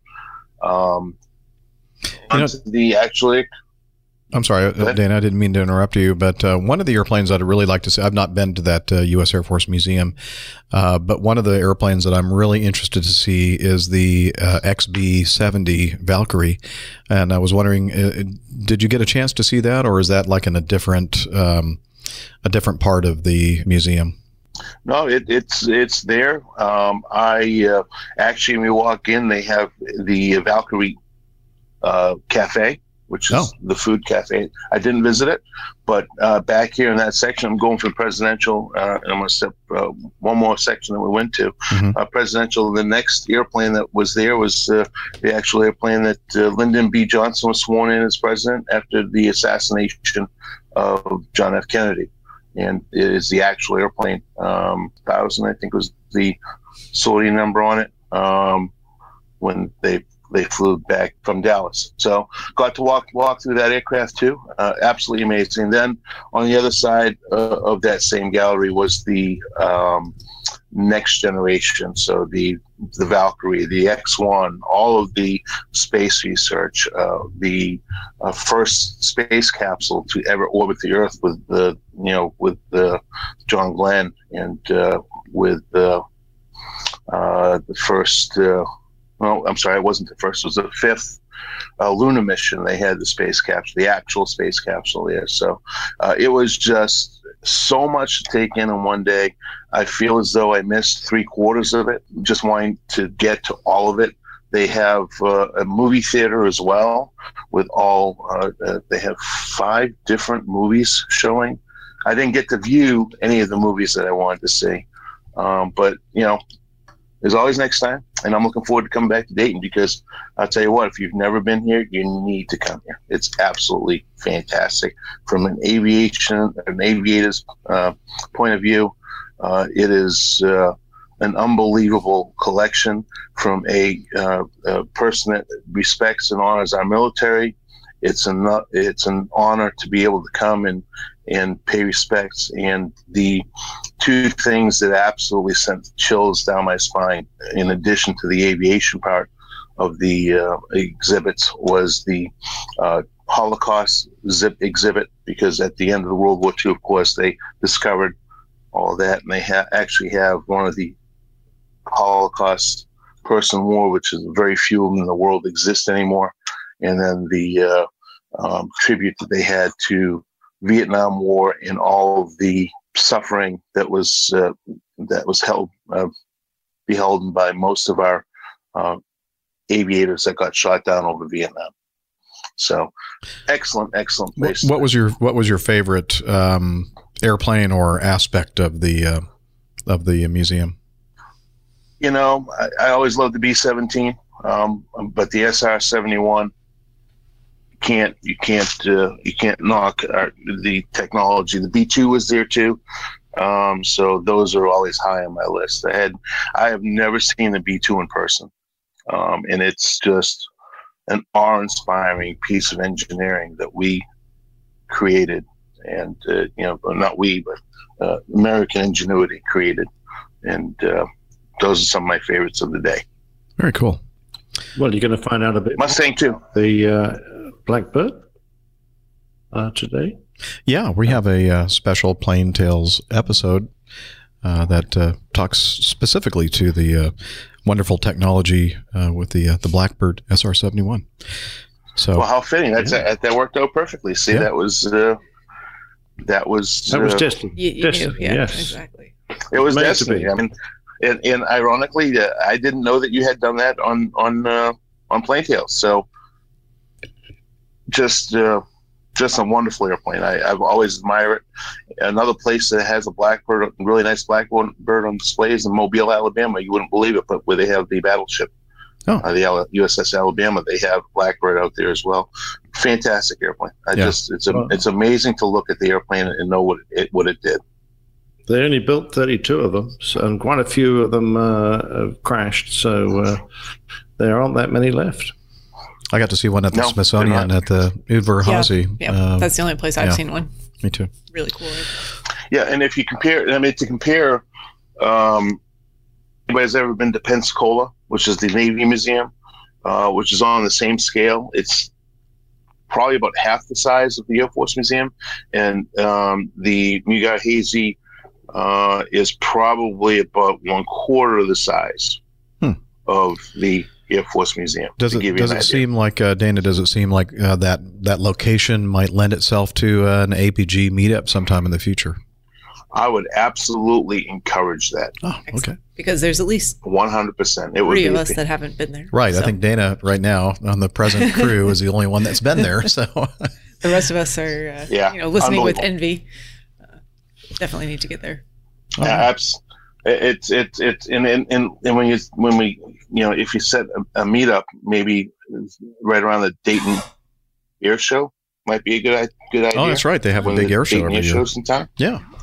Sounds they like have a big uh, air show, so that would be could be a plan. Could be a plan. Be You never good. know where we might have another meetup in the future. So uh, great. Well, uh, thank you for for uh, talking to us, Dana, about your uh, adventure today, and um, look forward to going to that museum myself sometime. Yeah, that sounds like a fabulous place. Uh, and uh, I can't believe it's free, which is just brilliant. I know you guys pay for it in your tax dollars, uh, and that if I went there, I I wouldn't even have to do that. But it's so nice when those kind of things are laid on for you, and it sounds like a fantastic museum. Well, we'd You probably know, charge you something something for. Yeah, just just Nick. well, yeah, we, we, we would charge you, but you know, some something I want to add to that, um, We can try. and you know, the, the more, couple things I want to add to that is number one, they have a lot of former military people there as guides, and they're more than happy to talk to you regarding um, any of their experiences, anything about the Air Force, anything about the history. Uh, so that was really nice. They're unpaid. And the other thing is they, you know, they do have a donation box. So anybody that's listening to this, um, certainly when you're walking out, um, yeah, our tax dollars may pay for it, but uh, you know, there are certain programs that they have for kids, and there were a lot of kids there. There was uh, an entire, uh, probably a whole squadron of Air Force folks that came in for tour, and they were, were talking about uh, the different uh, different uh, fighters. So I, I think they use it as a learning platform to a certain extent too. So there's a lot of other things, a, a lot of other activities other than just being a, a guest that go on there. And, and uh, I, I left a very nice donation in the box as well today. And we also have uh, the coffee fund at the. Uh, no, I'm just kidding. Yeah. All right. Well, great. Uh, I'm glad we got a chance to uh, hear from you, Dana, and you got your uh, issues sorted out there in uh, in Dayton, uh, the birthplace of aviation. What? Well, one place that claims to Eh, be the where's your birthplace buzzer? of. Eh. so, here, I'll play it for you. Incorrect. Yeah, North Carolina and Ohio have a very playful, Uh, to some people, and very serious um, argument. rivalry. Rivalry, yeah, regarding that. Ah, but I, I did read today about that rivalry. As a matter of fact, I Oh. did Yes. spend a little time, and the reason why the the Wrights went over to Kill Hills, North Carolina, Kill Devil Hills. Kill Kitty Devil Hawk. Hills. Okay, Yeah, then close enough. Kitty Hawk. Yes. The, the, the reason why they went over there is they, they studied all the weather around the country as to which would be the most productive for their testing and have the most consistent winds. And guess where? Guess where it wasn't? Ohio. So I'm thinking, I thought Steph would say something, and your point is? yeah. The point yeah, is, but the aircraft was the aircraft was built in Ohio. but where did the flight take place? Okay, you know, this is not going to be resolved the- on this episode where- of the where Airline did- Pilot Guy Show. Where did where did where was the idea born? Was where was all the research done? Doesn't matter. Okay. I'm just saying. There we go. Uh, I'm going to call a, on. I'm going to call a truce uh, here, and we're going to move on to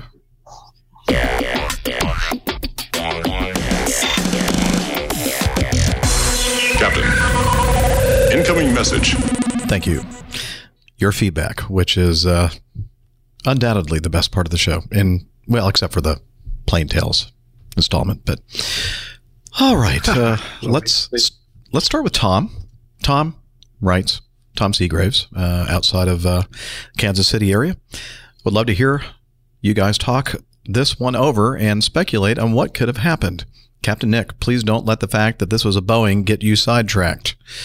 As always, keep up the great work. And so he sent us a link to an article uh, from the Aviation Herald. It was an incident. Uh, a WestJet Boeing 737 uh, over the Atlantic uh, fuel mystery uh, was was flying from Halifax to Glasgow, um, UK, Scotland, with uh, 130 people on board. Was en route when the crew noticed at their fu- first fuel checkpoint that they were about 500 pounds of fuel below planned progression. At the ETOPS exit point, the crew found that they were 1,100 pounds below the planned fuel. The crew increased their fuel monitoring and entered the oceanic crossing, checking fuel flow, EGT, and fuel balance with all parameters appearing normal. A fuel leak was suspected, and the crew proceeded to shut the APU down.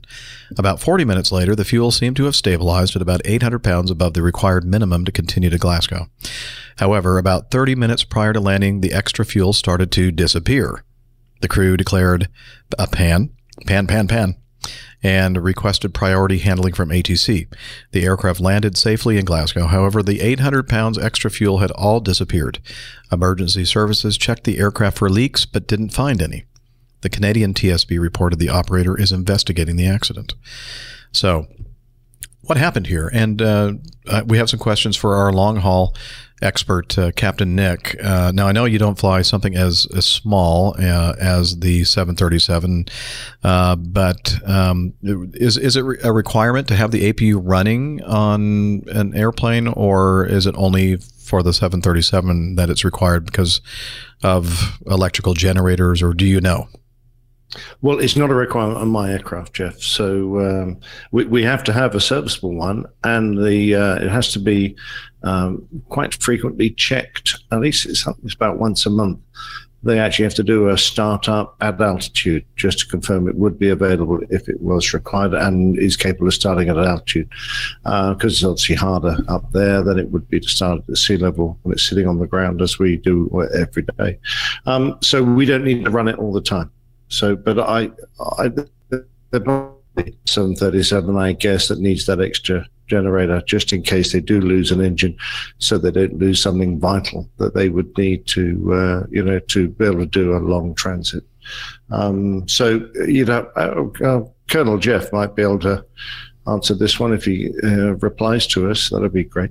Um, but and the only other thing I noticed there that um, that doesn't ring right is that they say that that at the ETOPS exit point, they found they were 1100 below the planned fuel. Uh, and they increased their fuel monitoring and entered the oceanic crossing. Um, well, no, no, they would have to be at the ETOPS entry point, oh, not yeah. exit Yeah. point. If they're I was wondering to start about that. their oceanic. Yeah, I think Yeah, it was just probably a a typo. mis a miswriting or whatever typo there. Exactly right. But uh, I did actually read this in the Herald, and there were quite a few um, comments from uh, 737 guys, who uh, most of whom were saying the fuel totalizers aren't that accurate on the 737, uh, and it's quite common to get uh, a reasonably large discrepancy. Uh, and uh, the the amounts that the crew were talking about did not exceed seem to be excessive. So I don't know whether it was a case of perhaps a slightly inexperienced crew uh, overreacting, or perhaps they didn't have a great deal of reserves on board. Don't know that situation, um, but it. Considering that it appears that the aircraft was serviceable uh, after an inspection, it does seem They that, did the uh, return flight, it sounds like. Yeah, I, I was thinking the same thing. You know, I, of course, every airplane has different fuel flow and requirements uh, for fuel, and obviously on a an Airbus 330 or 340, the amounts of fuel that we're talking about are much larger.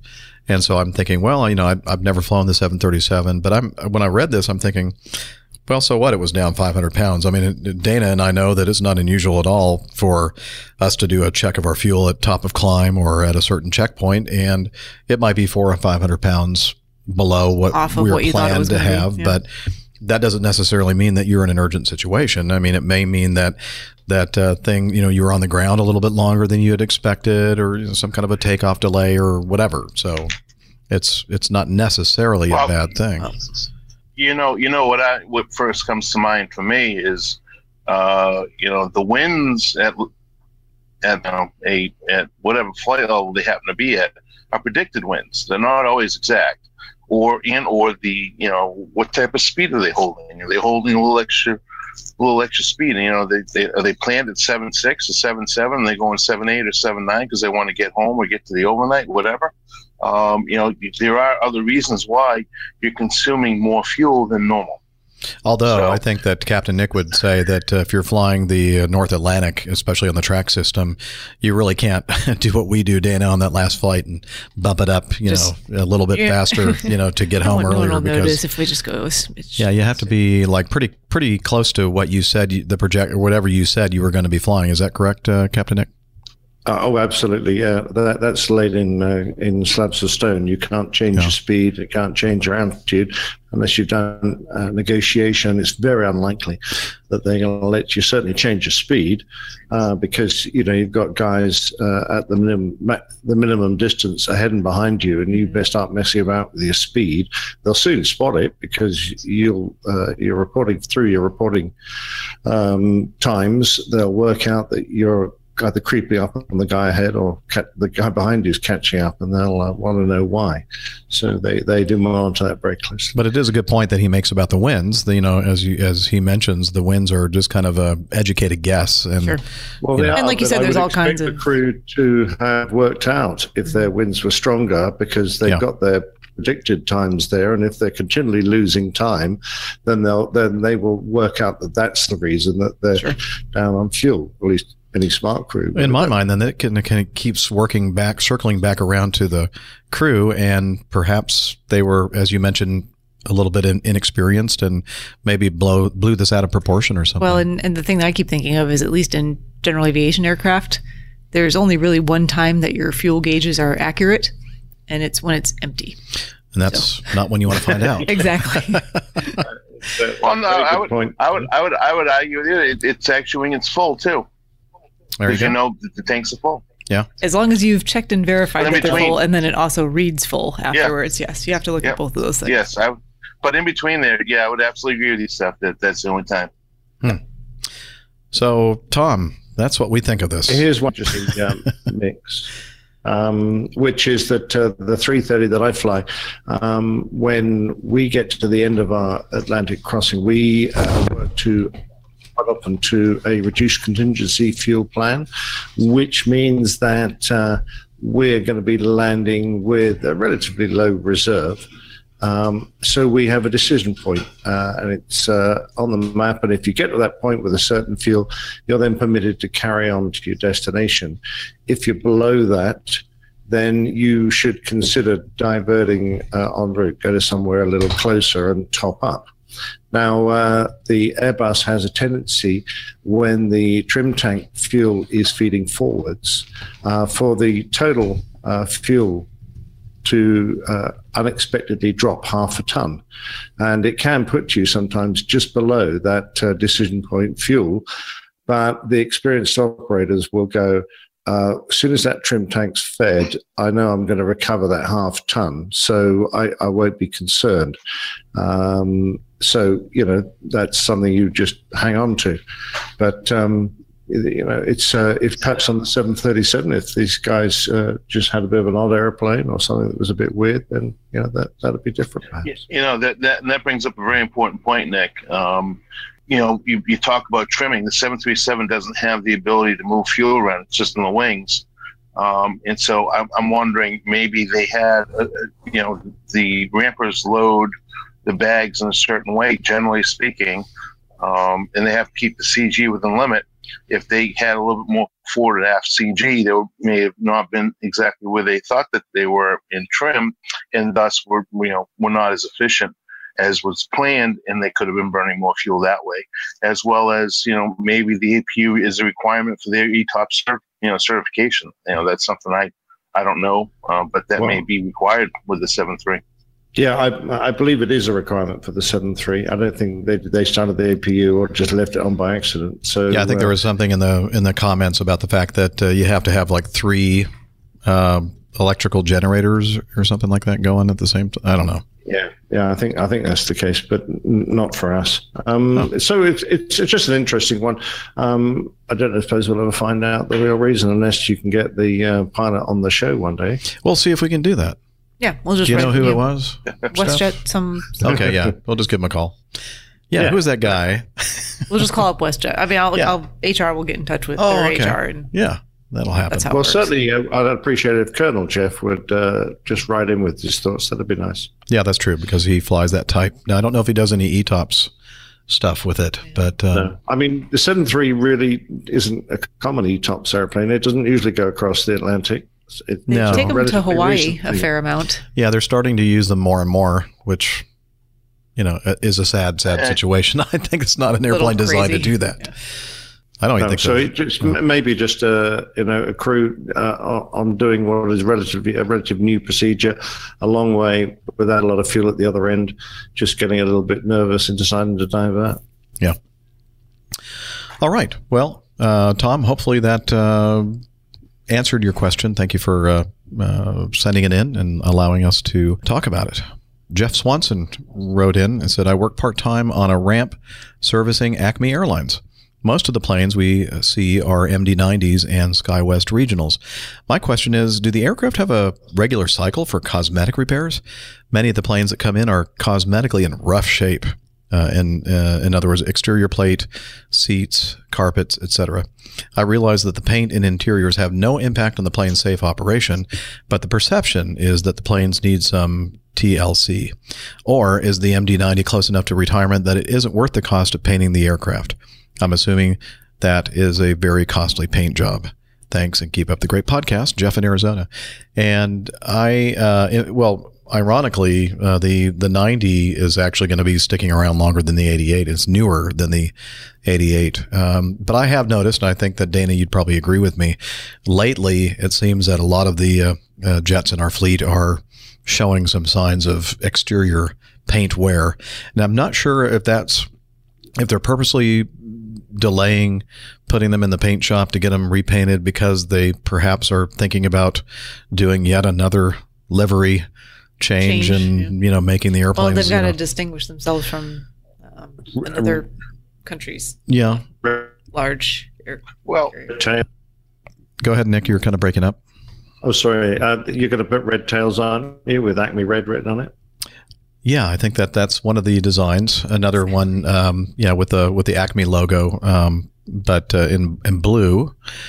Uh, no, I'm just kidding. I don't know. Um, I don't know what. I really don't know what's going on. But it's it's funny uh, for for many years uh, at this great company that I work for. It seems like every time there was a change of administration, then that person would come in, and then the the design of the logo and the and the colors and everything else, and the paint job just changes, and uh, just like it, well, our, our our the flight tank and customer service agent uniforms are changing, so I wouldn't be surprised if that was something in the pipeline. Could be because uh, it's kind of an odd color that they've chosen uh, with the new flight attendant uniforms. It's kind of a purple? color. Yeah. And it's probably called something other than purple, but it looks like purple to me. And I'm thinking, well, where, where, It's where like are the purple that our work uses, like aubergine. Yeah, something like that. Like, A it can't just be French, purple. a French eggplant color. Uh, but yeah, but I'm thinking, why did they choose that color? Because you look at our our livery and and uh, all the colors of our company, and and that purple color is not in it. So I'm not sure exactly what's going on here. But um, yes, uh, the paint jobs are expensive. Uh, and but as you mentioned, Jeff, uh, perception is important, and that's why more than you'll see the exteriors of the airplane being uh, spiffied up, you'll see the interiors um, much more often updated and upgraded and looking new. And you know what? Most people, when they get off on an airplane, they never even look at the outside of the airplane. They look at, they see what the inside looks like and the new, you know, cool LED lighting and, you know, the nice leather seats and that kind of thing. That's what they look at. and Yeah, if everything's looking new, system and- yeah, yeah. Everything's looking new and spiffy, they're thinking this is a safe airplane. Yep. And But the other thing I was going to say, Jeff, is that you know it was what about when when did the uh, Acme and Acme North merger? That was what 09 or 2010. Something so like the paint jobs, yeah. The, so the paint jobs are starting to get a little older, Mhm. and thus they're going to show a little more wear and tear. You know, if if they bring them in and polish them up and give them a bath, uh, you know, it will probably look a whole lot better. But so uh, you know, it's just the cycle of, of how old or how oldish the paint is getting is probably part of part of the what But- he's asking. is and, seeing and, and as Jeff well. makes and Jeff makes a very good point because you know he he works with airplanes and he knows that deep down it doesn't matter what the paint on the outside looks like and it doesn't matter what the you know leather seats look like and the LED lights look like inside it's really what's below all that that people can't see that uh, is important. Exactly. Did you just pull Uh, off a just- band aid or something there, uh, Dana? It sounded pain like waxing going. Painful. We do have a mute a mute feature. There you go. that startled me. I'm like, what? what is that? How can you mute with those huge fingers? Um, now, uh, just a point here from uh, the chat room. On this very small phone, it's right next to the hang up, so I have to be very careful. Fair. Be careful. With these very large fingers. Uh, SS Aero 787 uh, is obviously an experienced man on this kind of thing. Says uh, AP operation depends upon your operational approval, uh, needs to be run. Uh, and this bit has got me a little bit per 737NG CMP. Not sure what that is, but basically, I think he is uh, saying that um, if you're outside 60 minutes uh, from an adequate alternate, and obviously uh, ETOPS approval um, is initially like 60 minutes, which isn't uh, going to be quite close to uh, uh, lots of en route diversions. And as you uh, your airline increases in experience and uh, you have proven uh, engineering and serviceability track record, then that approval goes out. Further and further and further. Um, so he said you um, probably need to run it unless approval otherwise is guaranteed, taking into account rebi- reliability, etc. So uh, they're probably working their way up to a larger ETOPS limit. And until they do that, every time they're outside 60 minutes, they've got to run the APU. So that's what it appears to me. So are these people uh, that are actually in our chat room, our live chat room, Nick? Wow, I didn't really. Yeah, I'm- You didn't I'm- read that one? That was it was a little I don't ways know back, if but Sasero 787 is one Really? of the pilots. Wow. I thought maybe that was from the Aviation Herald uh, it's comments. Right, it's right there. I was reading along. Oh, with, nice. With Nick. Very cool. I, I read it. I didn't know what it meant, so I moved on. I'm sorry. SS Arrow seven eight seven. Very cool. There you go. Fortunately, Nick spotted it and could explain it better than I was ever going to do. So Good spot there, Nick. And thank Well, you. Uh, let's see. I guess I need to scroll up to see who this is that you're all talking about. SS about. Aero 787. Okay. up more. Up more? Yeah. yeah, Okay. Up, up, up, up, up. I missed it. Well, I'm running out of uh, trackpad here. I can't go much further. Too far. Okay, too far. Well, that's all right. I'll take your word for it. SS Arrow six four eight four five four three eight seven 787. Eight six seven five three zero nine. eight six seven five three zero nine. Oh, now I've I've covered up the chat room window. Sorry. Okay. Well, that was fun. Um, let's see. Let's continue. How about some audio feedback? Yes. All right. Let's do it. I don't hear anything. No. there was like a little crackle of static. Yeah. and then nada. Why am I not hearing that? Oh, I bet. Oh, hang on. It's probably the volume. So that is flight simming. Okay. I've been an avid flight simmer for many years now, but I really stepped up my game in the last few years. Paul, you're going to have to start from the beginning. We weren't we weren't hearing you.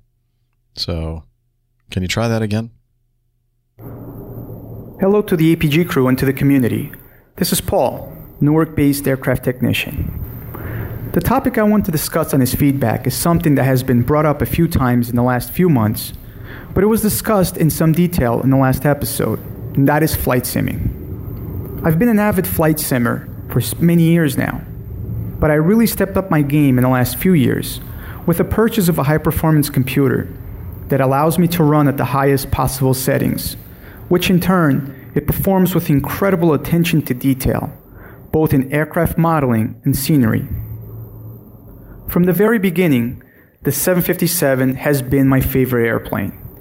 I have always had a love affair for that airplane since my childhood. Perhaps because it was the first plane I remember flying on my first trip back to Portugal since having immigrated to the United States. So it was only fitting that my first payware aircraft was a 757. It became the one and only airplane that I would fly. I couldn't possibly think of flying anything else. I loved everything about it the sounds, the aesthetics of the cockpit, the way it flew. It was my baby. Fast forward a few months ago, while browsing a flight simming website, it was noted that the Airbus A320 was the most flown aircraft amongst flight, uh, flight simmers. While I was not surprised, I couldn't believe that so many flight simmers were wasting their time with this European rubbish. Around the same time, that very own A320 went on sale. and for the sheer satisfaction of comparing its inferiority to my beloved 757, I decided to purchase it. After having flown the A320 now for a few weeks, and just as I suspected, I learned just what a piece of technological marvel this airplane is to fly. I absolutely love flying this airplane. Its simulated fly by wire makes it such a joy to hand fly it. I have spent many hours learning the differences between the Boeing logic and the Airbus logic. And the one area I'm very intrigued by is the approach phase activation. And this is where my new best friend, Captain Nick, comes in. From the bit of research I've done, I believe it's a way to control airspeed solely based on flap settings. But I was hoping Captain Nick can take a few moments to describe the functionality of the approach phase mode.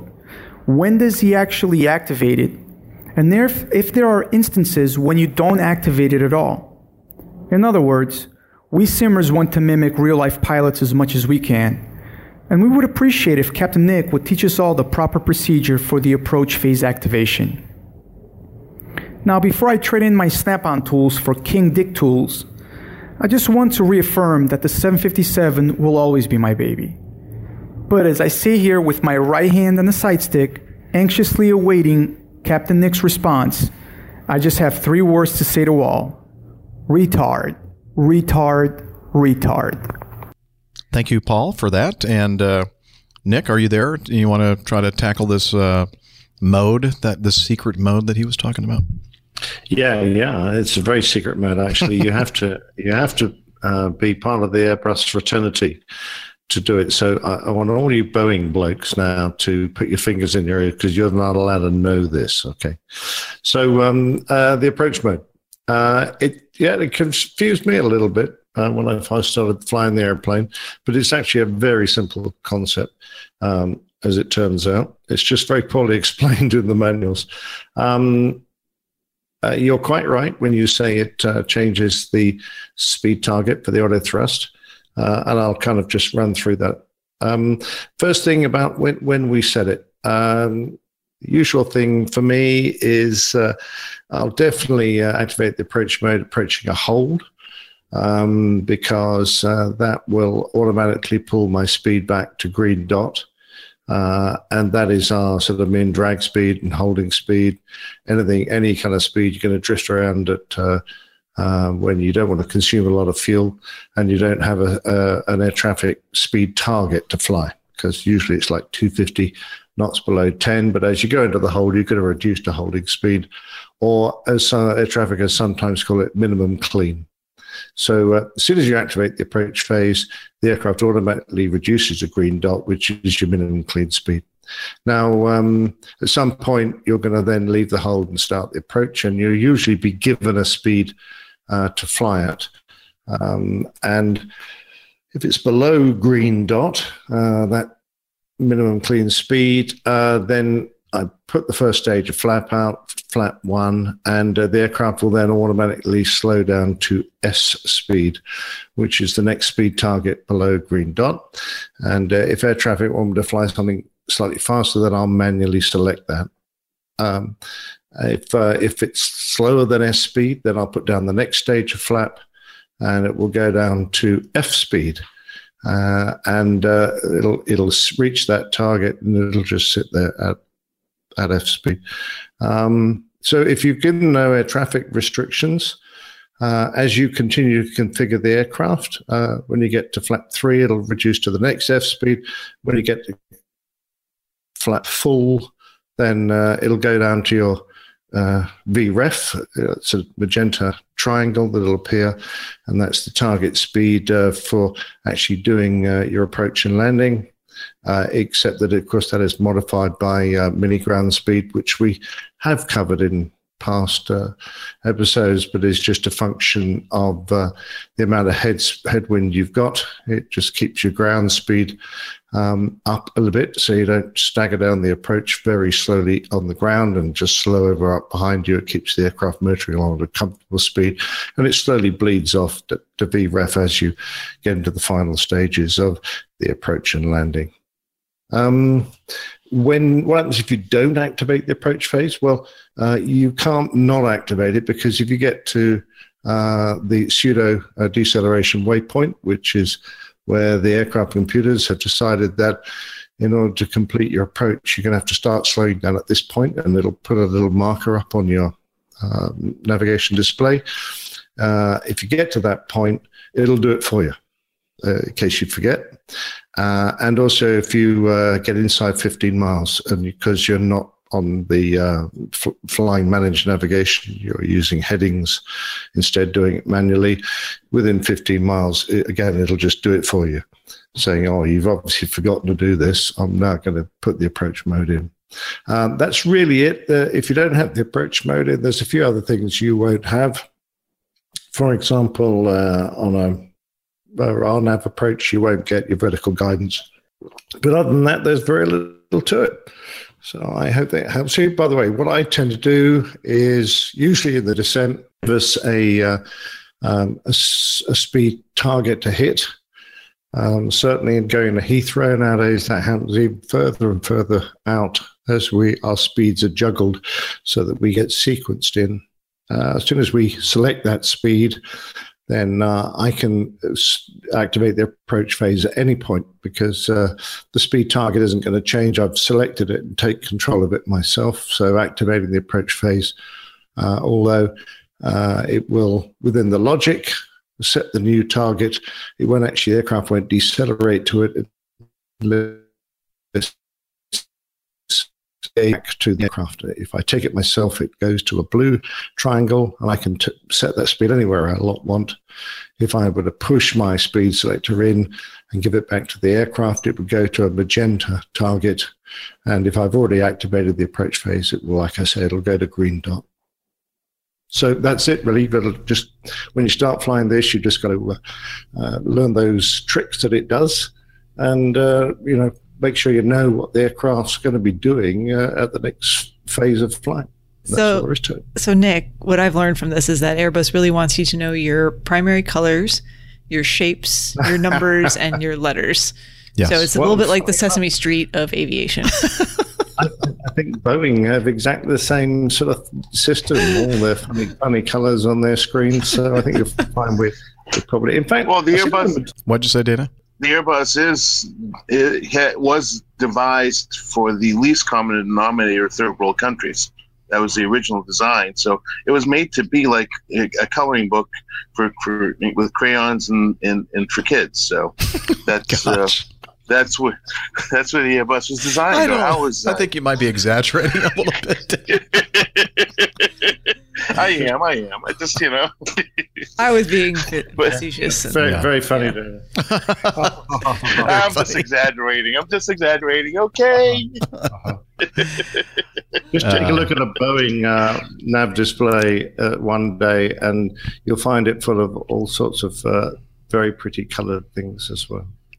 That seems mesmerizing. I don't know. I'd probably crash an airplane if I had to look at all those colors. Yellow and magenta and blue triangles. You've got, you, have got uh, monochrome displays, Jeff? No, we have colors too, but we don't have all those yeah. fancy yellow triangles and blue triangles and green and dots. Green dots and green stuff. Dots. It's it's part of your ATPL exam when I did it, and that was 22 years ago.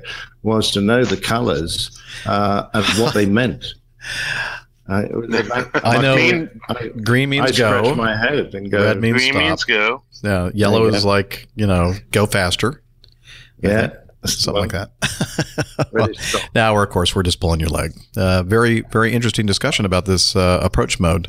Sounds pretty complicated, actually, even though we're making it sound like it's very simple. But well, it, to be absolutely blunt, if you took a guy who uh, really um, just wasn't interested in maintaining speeds at all, and he just went into into uh, uh, auto thrust and activated the approach mode. If he paid no more attention to speed, the aircraft would look after it for you. And as he wanted to put more flap out, the aircraft would automatically slow so that he could put the next stage of flap out without overspeeding, and it would never go beneath beneath the minimum safe speed for that flap setting.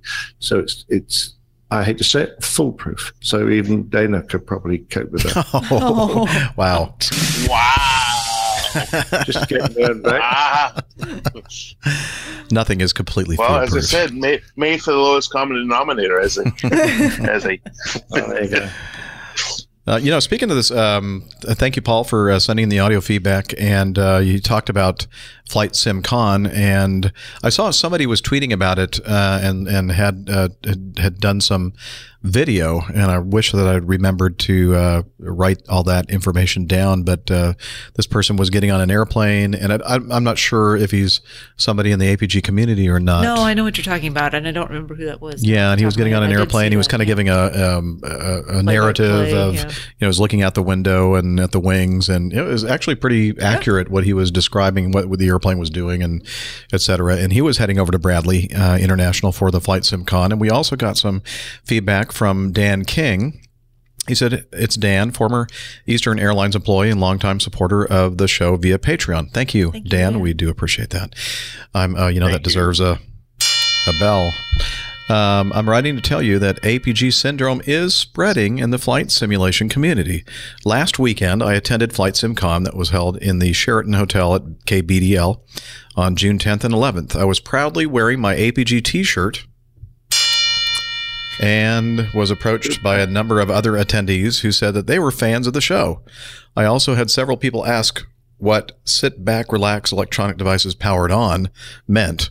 And of course, I told them, keep up the great show. And he also sent in a uh, a picture that I don't think I've actually looked at here. So let me let me look at this um, JPEG that he sent me, and uh, looks like he is in front. Oh, look at that! What a good looking T-shirt he has. It's the uh, I can get it here. Acme uh, logo, a nice black uh, with a white uh, um, print, and he's standing in front of the Flight SimCon 2017 uh, uh, sign at the Sheraton Hotel. And oh, I recognize that. That's like in the lobby area. Of, uh, I've been in that hotel several times, and uh, it looks like a you know that that's something that we maybe we should go to sometime. Although I'm not a flight simmer myself, but uh, it's kind of cool to know that uh, people recognized your T-shirt and were also listeners of the show. So uh, if you're listening right now, um, you know, thanks for uh, uh, for being there, and thanks for listening to the show, and uh, you know that that's cool. Appreciate that. All right, so you know, I had planned to actually talk about this uh, piece of feedback at the at the end because we just received this um, literally, I think today, the fifteenth. Is today the fifteenth? Today is the Or the uh, 16th. sixth, fifteenth. I'm sorry. Yeah, it is the Yeah, 15th. It's still the fifteenth. Yep. So uh, thank you, Dan. Uh, not here. It's not. It's the 16th. Ah, shut up. Yeah, Those of you in the future don't count. Yeah, they're always ahead of us, aren't I they? I know. Typical. Us Americans lagging behind. Well, speaking of somebody way ahead of us, how about those folks over down under, like this guy who you'll recognize? Hello, Captain Jeff, Captain Nick, Dr. Steph, and soon to be Captain Dana. It's Glenn here from New Zealand with some more feedback. Uh, ATC privatization. Yeah, it's um, yeah, it's not a. It's, it's, yeah, I don't know what you guys, sure what you guys think, but from what I can see, it's just going to be a, it's going to be a train wreck. And uh, read a fair bit of, of stuff about it, and it's just going to be um, everyone's going to end up paying more. The airlines are going to pay more. GA is going to pay more. The taxpayer won't get a good deal out of this. I'm really sure of that. Taxes won't actually go down because of this. It's just, it's just wrong. It's, I mean, not even in New Zealand, obviously, in, I don't even, not even the pilot, so it doesn't affect us, of course, except maybe we, we want to fly to America, and then, of course, the airlines will just charge us more for flying to America. But well, lo- long, long on rhetoric, short on detail. Not Too political. Uh, I don't know what you guys think about all this whole thing. I, just don't think, as I said, it's just going to be a disaster. It's just not going to work. It's bit like uh, when Ronald Reagan got rid of all the air traffic control unions. I bet that was a bit of a didn't too good either. So, anyway, glad to hear it. It'll be interesting to know what you guys think. Blue tail, blue, sk- blue skies, tailwinds, and unlimited IPAs. Glenn out. Green tail? What? Green dots. Green dots? I'm sorry. yellow triangles. Now, thank you, Glenn, for uh, posing the question about uh, ATC privatization. And uh, you know, I'm not, I'm not really on board with all the arguments for it. Actually, um, and you know, every country is different, Mm-hmm. but I do really think that. Um, the the people that are going to be affected most are general aviation. GA. Yeah. I think GA is really worried about it, and rightfully so, because of potential fees associated with it. And I mean, you know, just talking to people around the world who are general aviation pilots, we really have it good here because there's aviation is going to be expensive no matter how you cut it, but we don't have a lot of the other associated fees. You know, we don't have fees to use airspace to land at airports other than, you know, a ramp fee perhaps, but you don't get charged per landing or per approach, which does happen in some other countries with private ATC or, or pseudo private Right. So that could have a, a negative So impact could as far a really as negative impact because, and, and you know, just like we've talked about as it applies more to the airline world, we're struggling for pilots who have 1,500 hours now to meet minimum requirements to fill um, pilot spots that are being vacated by people who are retiring. Um, and if fees go up, that's going to only continue to impact that more. And yeah, I think that could just be a big snowball and problem. yeah. I We've had believe it for ages. yeah. I'm sorry? We've had uh, privatized air traffic in the UK for a long time. And has that had any negative, Im- or you know, general aviation was never quite like it has been here in, in this country. Uh, but has it had any positive or negative effect on general aviation there? Hello. Sorry, you just dropped out for a second. Oh, okay. Um, no, it, uh, it hasn't had any positive or negative. Uh, in fact, if anything, uh, air traffic has continued to improve and continue, continue to innovate. Um, you know, just this, uh, the all, all the things that Adam Spink was talking about in his interview uh, not long ago about uh, you know reducing um, uh, distances between uh, landings at Heathrow because of the new technology they've introduced. All that has happened uh, after privatization, so it's uh, not been a significant problem. And uh, in the UK, individual airports have always charged for landings and navigation fees if you're going to make approaches and that sort of thing. And that's just to cover their their costs. And if you're talking about air traffic control centres that are providing you a service between uh, air, airfields. There's no charge for that, and there never has been, and there isn't now. So uh, I, I would love to uh, get Adam back on the show at some point, or on the show at some point, if we could. It would be an interesting uh, topic to discuss. So, so do you think that the, the people that are um, stridently against privatization here in the country are just wrong, or they misunderstand um, what could happen, or I mean, uh, No, I, I think it entirely depends on, on how it's introduced and uh, what the objective of the people that take over the air traffic control companies are. In the UK, uh, it's owned by a conglomeration of a number of airlines and a few private investors. Uh, and uh, as far as I know, they, they don't run it for a profit necessarily. They just run it as a service. Uh, so, um, you know, uh, they obviously do charge, uh, and I, I suspect they may take some profit off it, but that's not the prime objective, it seems. It, it, it seems to be run very safely. Mind you, it's still under uh, all the sort of government controls that keep it safe. They're not allowed to do anything with it. That hasn't been authorized by the Civil Aviation Authority. But, uh, you know, it seems to work very well here. If it was introduced in, under a different system in another country where individuals were allowed to uh, hi- hike up navigation fees to make a profit out of it, then that obviously would be something that would not be favorable.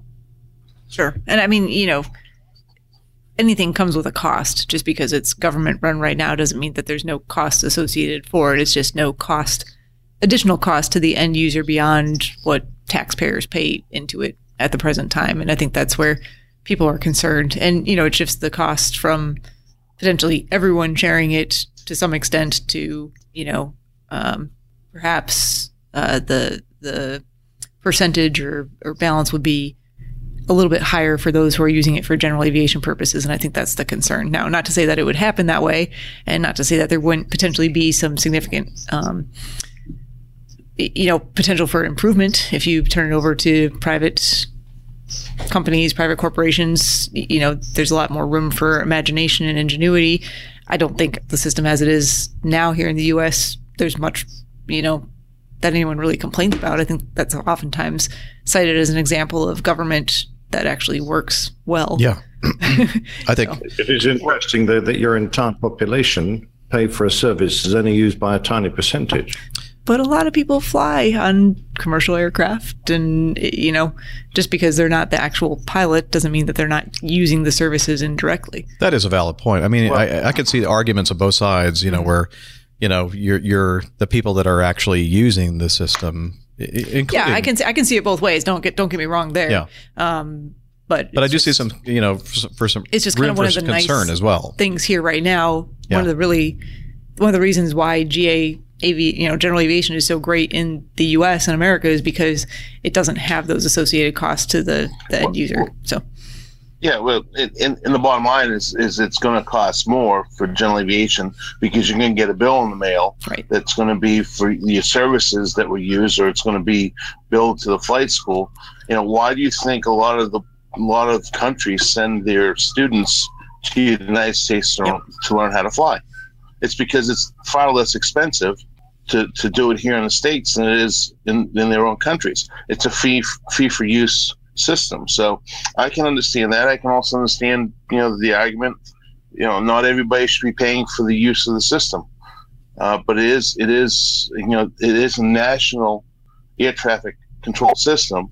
So it in its interstate commerce. So it does actually affect everybody in the country because even if you're not using the service directly, you are indeed using the service in some way, whether you shop at uh, at Amazon or, or, or buy something from from some on you know uh, uh, um, well, what's the name of that the eBay. Um, you know anything like that. You know there is the use of the system, so I understand that, and, and, and, and you bring up a very valid point, Steph, is is that the cost of, of becoming a pilot is going to go up, and there's already a shortage coming. I mean, pe- people are talking about it. there are not as many pilots out there, so um, is going to impact it. I think it will, but I, I understand the other side. I mean, it's it's it's a it's an in, it, it's a industry um, that is pretty much with a lot of red tape. There's been no progress. There's been a lot of wasted resources uh, with you know Jeff and I deal with it going into Atlanta with all these new uh, SIDS and in in in uh, stars that were all redesigned and they cost uh, how many millions and millions of dollars to do this and they don't work. So you know it's it's it is a lot of investment that have, has been thrown away and the government's like oh well you know it's it's taxpayer money who cares I mean so that's that's where the privatization will come in handy is that you know there's not going to be a lot of waste it's going to be more fiscal responsibility it's going to be more development and more more money placed where it needs to be Yep. Like I said, I, you know, I see, like Jeff was saying, you can kind of see both sides of it. Yeah. You can argue it either way. You Jennifer a- Jennifer made a good point. So why why privatize it? What what's wrong with the way it's The way working is. now? Yeah. Well, I mean, Dana just gave you Yeah, know, exactly. at least one example of it, Right. and I'm sure there's others. And I'm sure just thinking going forward, you know, do we keep things as they are just because it works well now, or are there going to be additional challenges and needs in the future that might be better met from a private perspective? Um, that's hard to say, but you know, I, I think as it is right now, no one's really had any major complaints with how it works. Right. And I think that's the biggest concern is that why change something that's not really obviously broken. If it ain't broke, don't Exactly. fix it. exactly.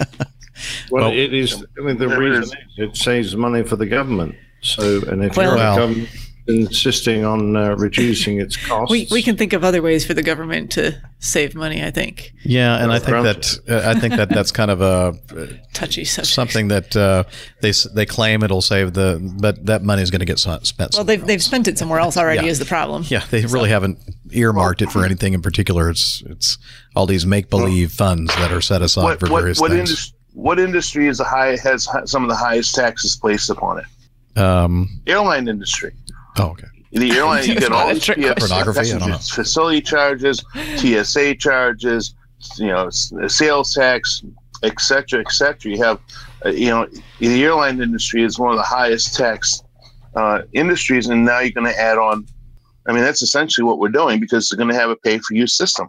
So yeah, so that's that's what's going to going to end up happening, and and it, it is going to be the additional tax. It's going to be paying not directly into the government, but it's going to be collected by the airlines and paid into the air, you know into the air traffic control system. So yes, it's also going to affect the airlines because the fares are going to go up. Although I, I will say it, it's funny because you know if you think about how a lot of Americans think about um, industry and government, there's a lot of Americans who want smaller government, government to have their hands in fewer things. Um, but even people who are on that side of the fence politically, the ones I've talked to at least, kind of said, eh, just just leave ATC alone. Yeah, it doesn't need to be. Yeah, I'm one of those. changed. You know, I'm Yeah. all for you know Smaller government, smaller less, government, you know. and Mhm.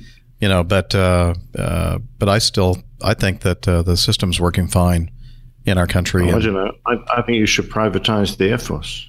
Well, uh, there a, a good argument could be made for that too. I mean, I've, I've, I've seen some uh, incredible um, waste and abuse um, in my short time in the in the U.S. military, and uh, it- because of the, the the way they the system runs, it's the, they get a certain amount of money per fiscal year, and if you don't use that money, then the next year you, they're going to decrease the amount of money that they're going to allow you to spend. And so what happens? Hey guys. Yeah. I had a really nice day at the Air Force Museum today. Don't be talking about this right now. Air, Air Force, I'm feeling very, I'm feeling very patriotic. I'm feeling very. No, I'm just saying that they do some great empowered by things. our military. no, I'm just saying. That, I'm thinking that uh, it's, it's I just know a very. It's not a very efficiently run as far as fiscally uh, as it could be. I think uh, you know if it if it were a private entity that uh, they they could probably um, do a much better job of spending money uh, more efficiently. But that has nothing to do with the fact that the people that are in the U.S. military are uh, the some of the best people in the world, and the, the their training is you know is is greater than anything that they can get anywhere else, and the equipment that they fly and and uh, use is is amazing. And so you know, there's that, that not to take away anything from the people that are serving in the in the U.S. military, but it's just the the way that they. I mean, I still remember sitting in my office, a guy coming in with a clipboard saying, "Okay, let's see, you need a new desk and you need a new filing cabinet," and I said. Well, no, I don't. Everything is just fine. And he goes, No, you need a new desk and a new filing cabinet. And I said, What? And he goes, Look, if we don't spend this money, we're not going to have it available. Ne- and we might need the money next year. And it's not a flexible system. Once the uh, amount that Goes you've spent down. goes down, it'll never, ever go back up again. So, I mean, and another example, we used to go fly um, local training missions. And at the beginning of the fiscal year, if you've knocked out all the requirements necessary for these training missions, they'd let you come in and land early. And of course, that saves money for the taxpayers. We're not burning all that fuel. But toward the end of the fiscal year, guess what? You're up there on a local mission. You've knocked out everybody's requirements. It's time to get it back down on the ground. You have to ask permission from the command post to land and and end the mission, you know, early instead of being up there for four hours. You may only need two and a half, and they'll say no. You need to go up there and keep flying around in circles and doing approaches and burning this fuel because again, if we if we don't use that fuel, that money that we've spent on that fuel this year, then we're not going to get it back next year. And I'm thinking there's just something really Seems wrong with very that wasteful. system. Yeah. Yeah. Yeah, I mean, so you're exactly the same system in my Air Force when I was in there, Jeff. Uh, we had a bucket of fuel and uh, you had to burn it by the end of the year. And I remember getting airborne in uh, Bloody Phantom and just drilling holes through the night sky. What a waste. Down the country, just burning fuel because if we didn't burn it, the budget would be reduced next year. That and therein lies the logic of government. So Right. And and you know, doing something like that, Captain Nick is very disappointing to me because it doesn't sound like you were We're going green. We're going green. We're gonna take care of the earth. We're going green. Not at all. Uh, this was the 70s. We didn't have green back then. You had purples and blues and flowers, Green psychedelic. monochrome. Don't you remember? no, don't remember much from then. Okay, let's see. So uh, again, thank you, Glenn, for your uh, audio feedback, and you posed a, a very um, interesting and pertinent question. And I'm not sure we're going to really know the answer until something happens. they privatize it. Either either it happens. will happen or it won't. Yeah. We'll see. That's our stance. Either it's good or bad. It may happen or may not. Mhm. All right. And uh, I'm just just an aside. I know that Steph was thinking about going, but it looks like there's a thunderstorm that's uh, right over the top of us. right. Yeah, I, I'll, I'll stick it out a few more minutes Okay, here because good. uh, yeah, Thank you, The God, weather for is- bringing that thunderstorm and making Steph stay longer. It's like pouring rain and thunder and lightning. So I'll give it a few minutes. Okay, good. I mean, not that, well, whatever. Yeah. Okay, this is uh, some audio feedback sent in from Scott Cotton in Asheville, North Carolina. Hey, APG crew. This is Scott from Asheville, North Carolina, Beer City, USA. I was on a flight from Atlanta to Tucson back in the uh, latter part of March. Uh, flew out there on a Mad Dog to uh, go to Tucson, visit some friends, and then go to the Grand Canyon. Then we came back from Tucson on the same MD-90, and uh, we're boarding at Tucson Airport, which is a kind of a quaint little quiet airport. I'm walking down the jet bridge and waiting. I'm waiting my turn to get to the get to the plane, and I'm standing right at the jet bridge control area where you can see into the cockpit. And you know, being a curious guy, I'm leaning over the edge, watch, looking in the window, watching what's going on. And I see the captain. He's got his phone out and he's doing something on his phone. I figure he's probably checking emails or checking text messages or something like that. Maybe he was checking the weather. I don't know. But as I get a little closer and I start to walk in the door, this is what I'm greeted with. And it wasn't just quiet, it was blasting out of the cockpit. As much as I wanted to stick my head in there and see what was going on, there was a stewardess standing in the way, and I asked her, I said, Is this normal? She says, Yeah, I think maybe this is going to be our new boarding music. It was pretty good. So I wonder, APG guys and gals, does your cockpit rock?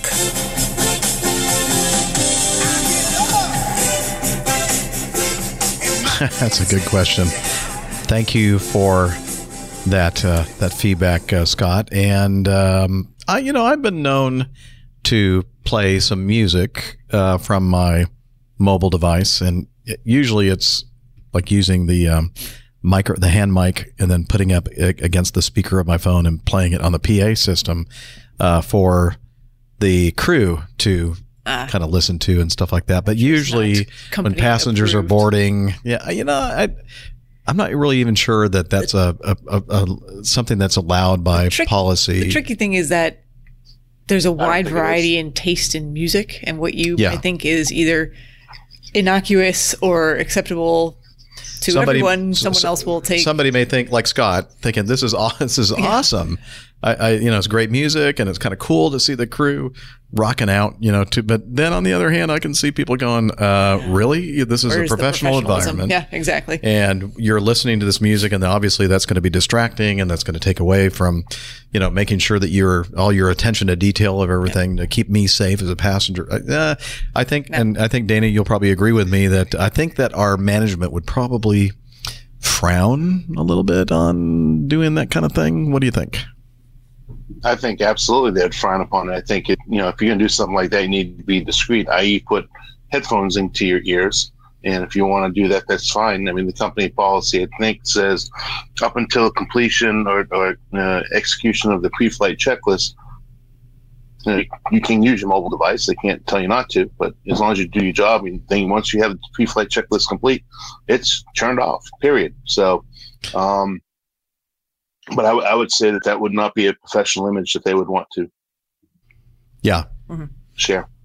so You guys not have boarding music or something? Well, you know, we do have boarding music. I like the boarding music, and that sometimes it's kind of weird. It's not always my taste, but it seems like the flight attendants almost unanimously hate boarding Well, it's always like soothing, like I think that, uh, I- I- right, like I always want to say, I know you you can't stand the boarding music, but I think that passengers like having music going on, and to some of them, it's soothing.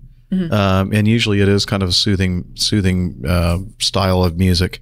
Uh, but uh, and I'm I'm always a little disappointed that the flight attendants kind of just automatically turn the turn the boarding music off. I wish they'd leave it on. I guess I could say something like, "We need to have the boarding music on," but then again, that might may affect the relationship that I have with my cabin crew, and I want to make sure that it's always a very positive you know good relationship because you know when something goes wrong, I want to make sure that we I mean, it sounds like something that the company needs to set a policy on and just yeah. to it. I uh, You know, and if it's not a firm policy, then I think they do have policy. I think they do. Yeah, it's just they that do they as well. They think tend. yeah. Yeah. Go ahead, Dana. I mean, let's say uh, so. Let's say you're working in a store, right, and you hear the same uh, Muzak, which is the old uh, Mhm. recorder that used to play over the, uh, the speaker system. And any, I worked at uh, CVS to be specific. Um, I used to hear the same music over and over and over every shift at work. So I'm not defending the flight attendants because by company policy they're supposed to have it on. And I think that if, if anybody's a little, you know, because people, I think naturally are are uh, nervous to, to be getting on an airplane or amped up or you know a little stressed out. Any any one of those. Uh, soothing music, I think, might help a little bit. Uh, so they're turning it off because they're probably tired of hearing it on every single leg. That's So- exactly why. Yeah, but they have to kind of think. They have to step back and look at the big picture and say, you know what? Even though I've heard this over and over and over again, customer service thing. it's a customer service thing. times you guys But again, that's one of those little those battles that I don't feel like I should try to win because I'm going to lose the war, you know, kind of thing. So I, I usually don't say anything, but it's uh, you know I wish that they'd you know leave the boarding music on, you know, for boarding and deplaning. Now, I will see from a uh, GA standpoint, I can listen to all the music I want. Well, you're lucky. and my uh, Bose A20 headsets have Bluetooth, so I can I have load one it of up those on- headsets too. So you could listen. I to- wish I could, but it's not, can't. Uh, not allowed. Not allowed. it's not legal for Not me legal, to do so. yeah. It's against the policy of my company. I see. Yeah. So, but I have it there. I there. don't think the FARs allowed. yeah. I uh, for I don't part think one the twenty. FARs allow you to do that. I think they do Yeah. for general aviation, but not really.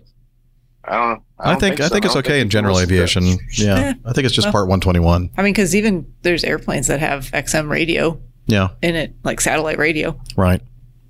But the, the nice feature about the Bluetooth on the uh, A A twenty is the fact that I can connect my phone to it and on the ground talk to my dispatcher right through my headset. Right. So Yeah. that's, that's That's nice, nice. and that's allowed. Yeah. I would I'd never do anything that's not allowed. You know that, people. All right, let's uh, let's do something. Right by the book. Yeah, by the book. That's what they call me. By the book, Nielsen. Uh, let's uh, play a little bit of Plane Tales. What do you think? Sounds good to me. All right, here we go.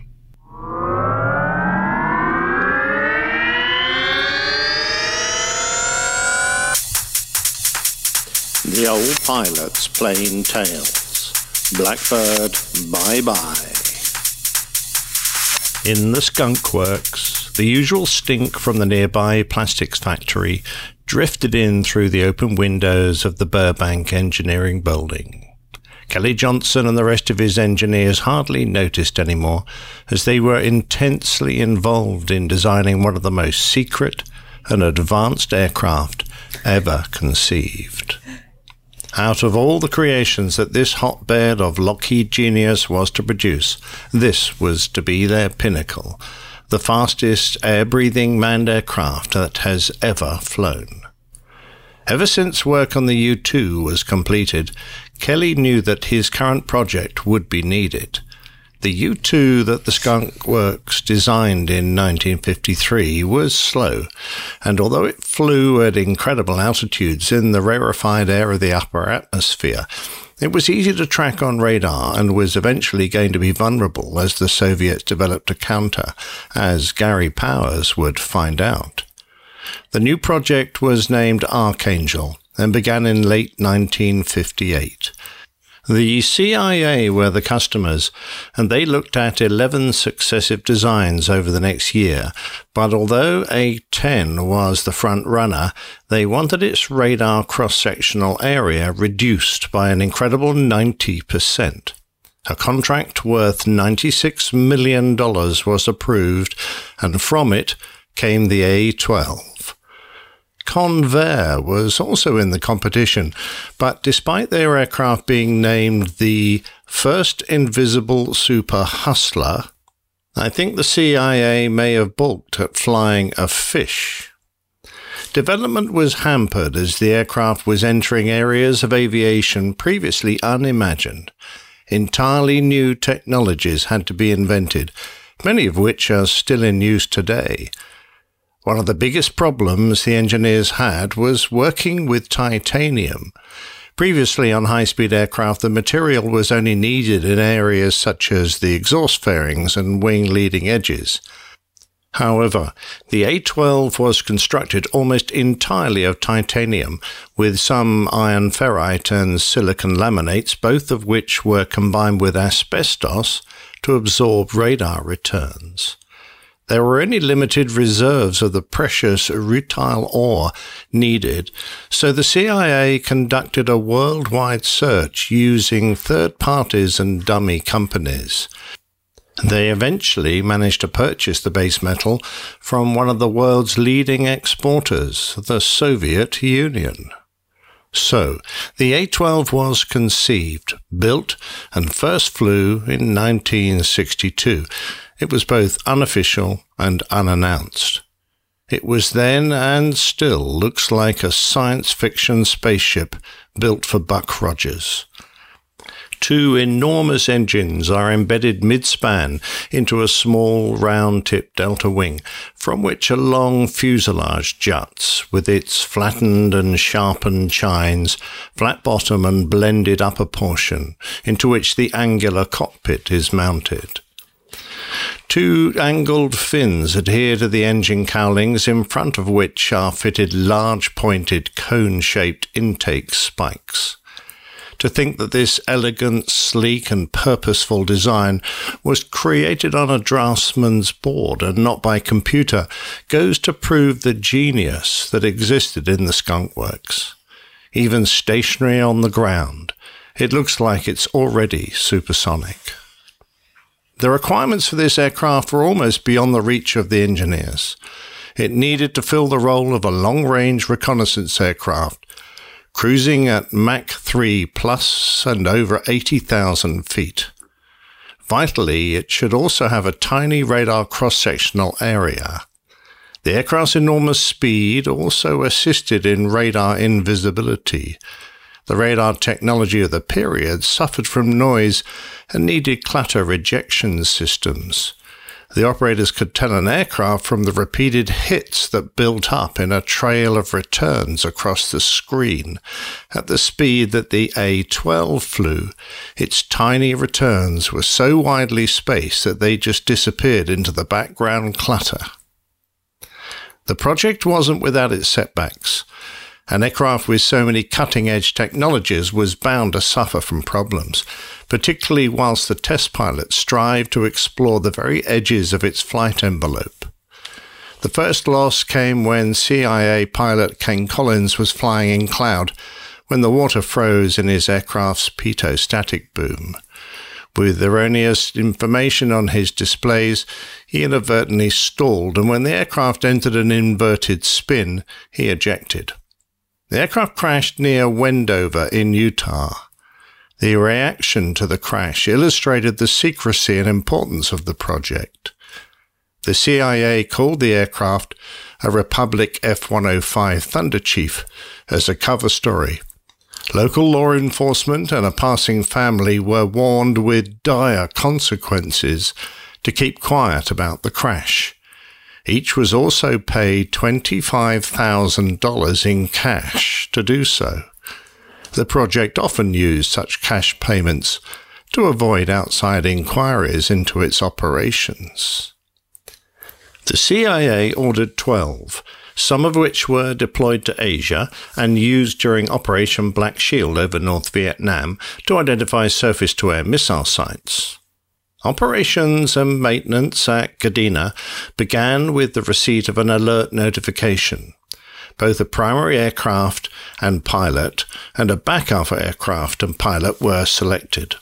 The aircraft were given thorough inspections and servicing, all systems were checked and the cameras equipped. Pilots received a detailed route briefing in the early evening prior to the day of the flight. On the morning of the flight, a final briefing occurred at which time the condition of the aircraft and its systems were reported, last minute weather forecasts reviewed, and other relevant intelligence communicated, together with any amendments or changes in the flight plan. Two hours prior to takeoff, the primary pilot had a medical examination, got into his suit, and was taken to the aircraft. If any malfunctions developed on the primary aircraft, the backup could execute the mission one hour later. A typical route profile for a mission over North Vietnam included a refueling shortly after takeoff south of Okinawa, the planned photographic pass or passes, withdrawal to a second aerial refueling in the Thailand area, and a return to Kadena.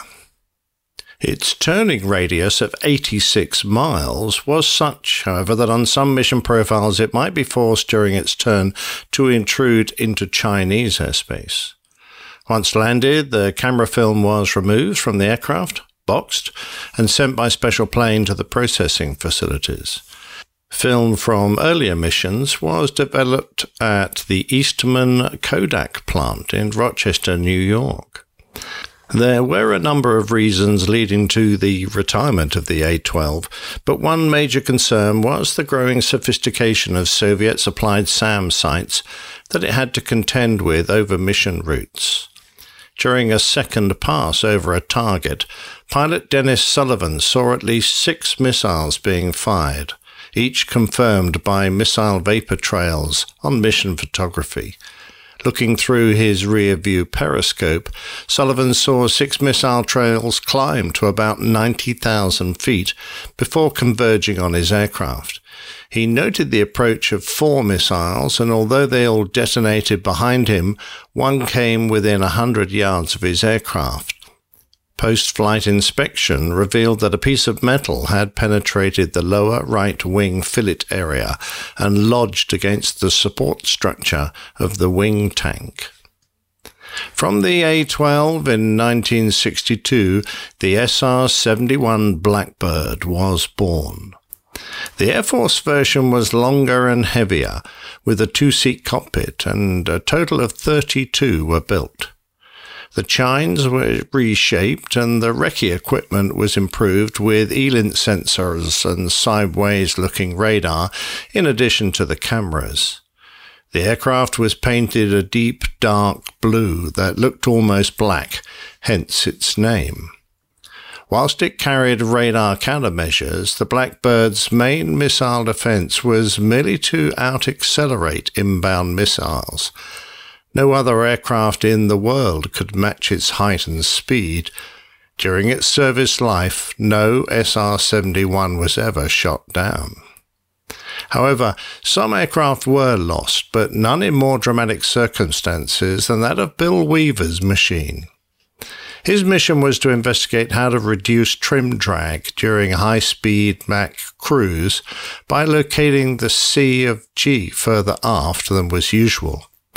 At 78,000 feet and doing a mere 3.2 Mach, they began a turn but soon suffered a right inlet unstart, soon followed by a loss of thrust from the right J58 engine.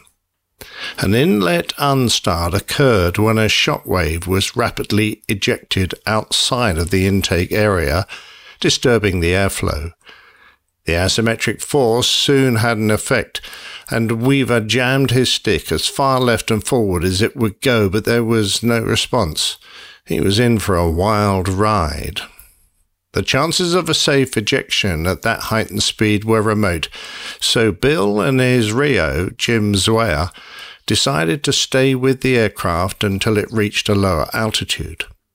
However, the system's failures meant that his aircraft exceeded the authority of his flight controls in a second or two and entered a catastrophic departure from controlled flight. Jim blacked out under extremely high G forces, and his aircraft literally disintegrated around him.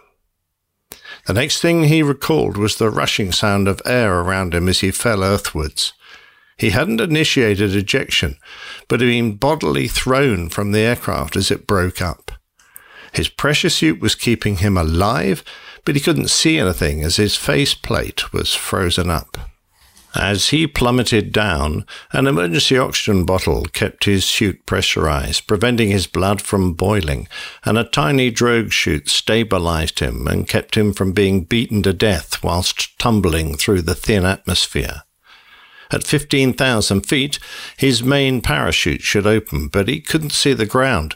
As he reached for his faceplate, he felt the reassuring deceleration of his main chute deploying, and he floated down into New Mexico. His landing was seen by a ranch owner, Albert Mitchell, who first helped Bill and then took his helicopter to search for Jim Zwayer. Mitchell returned a while later with the sad news that Jim was dead.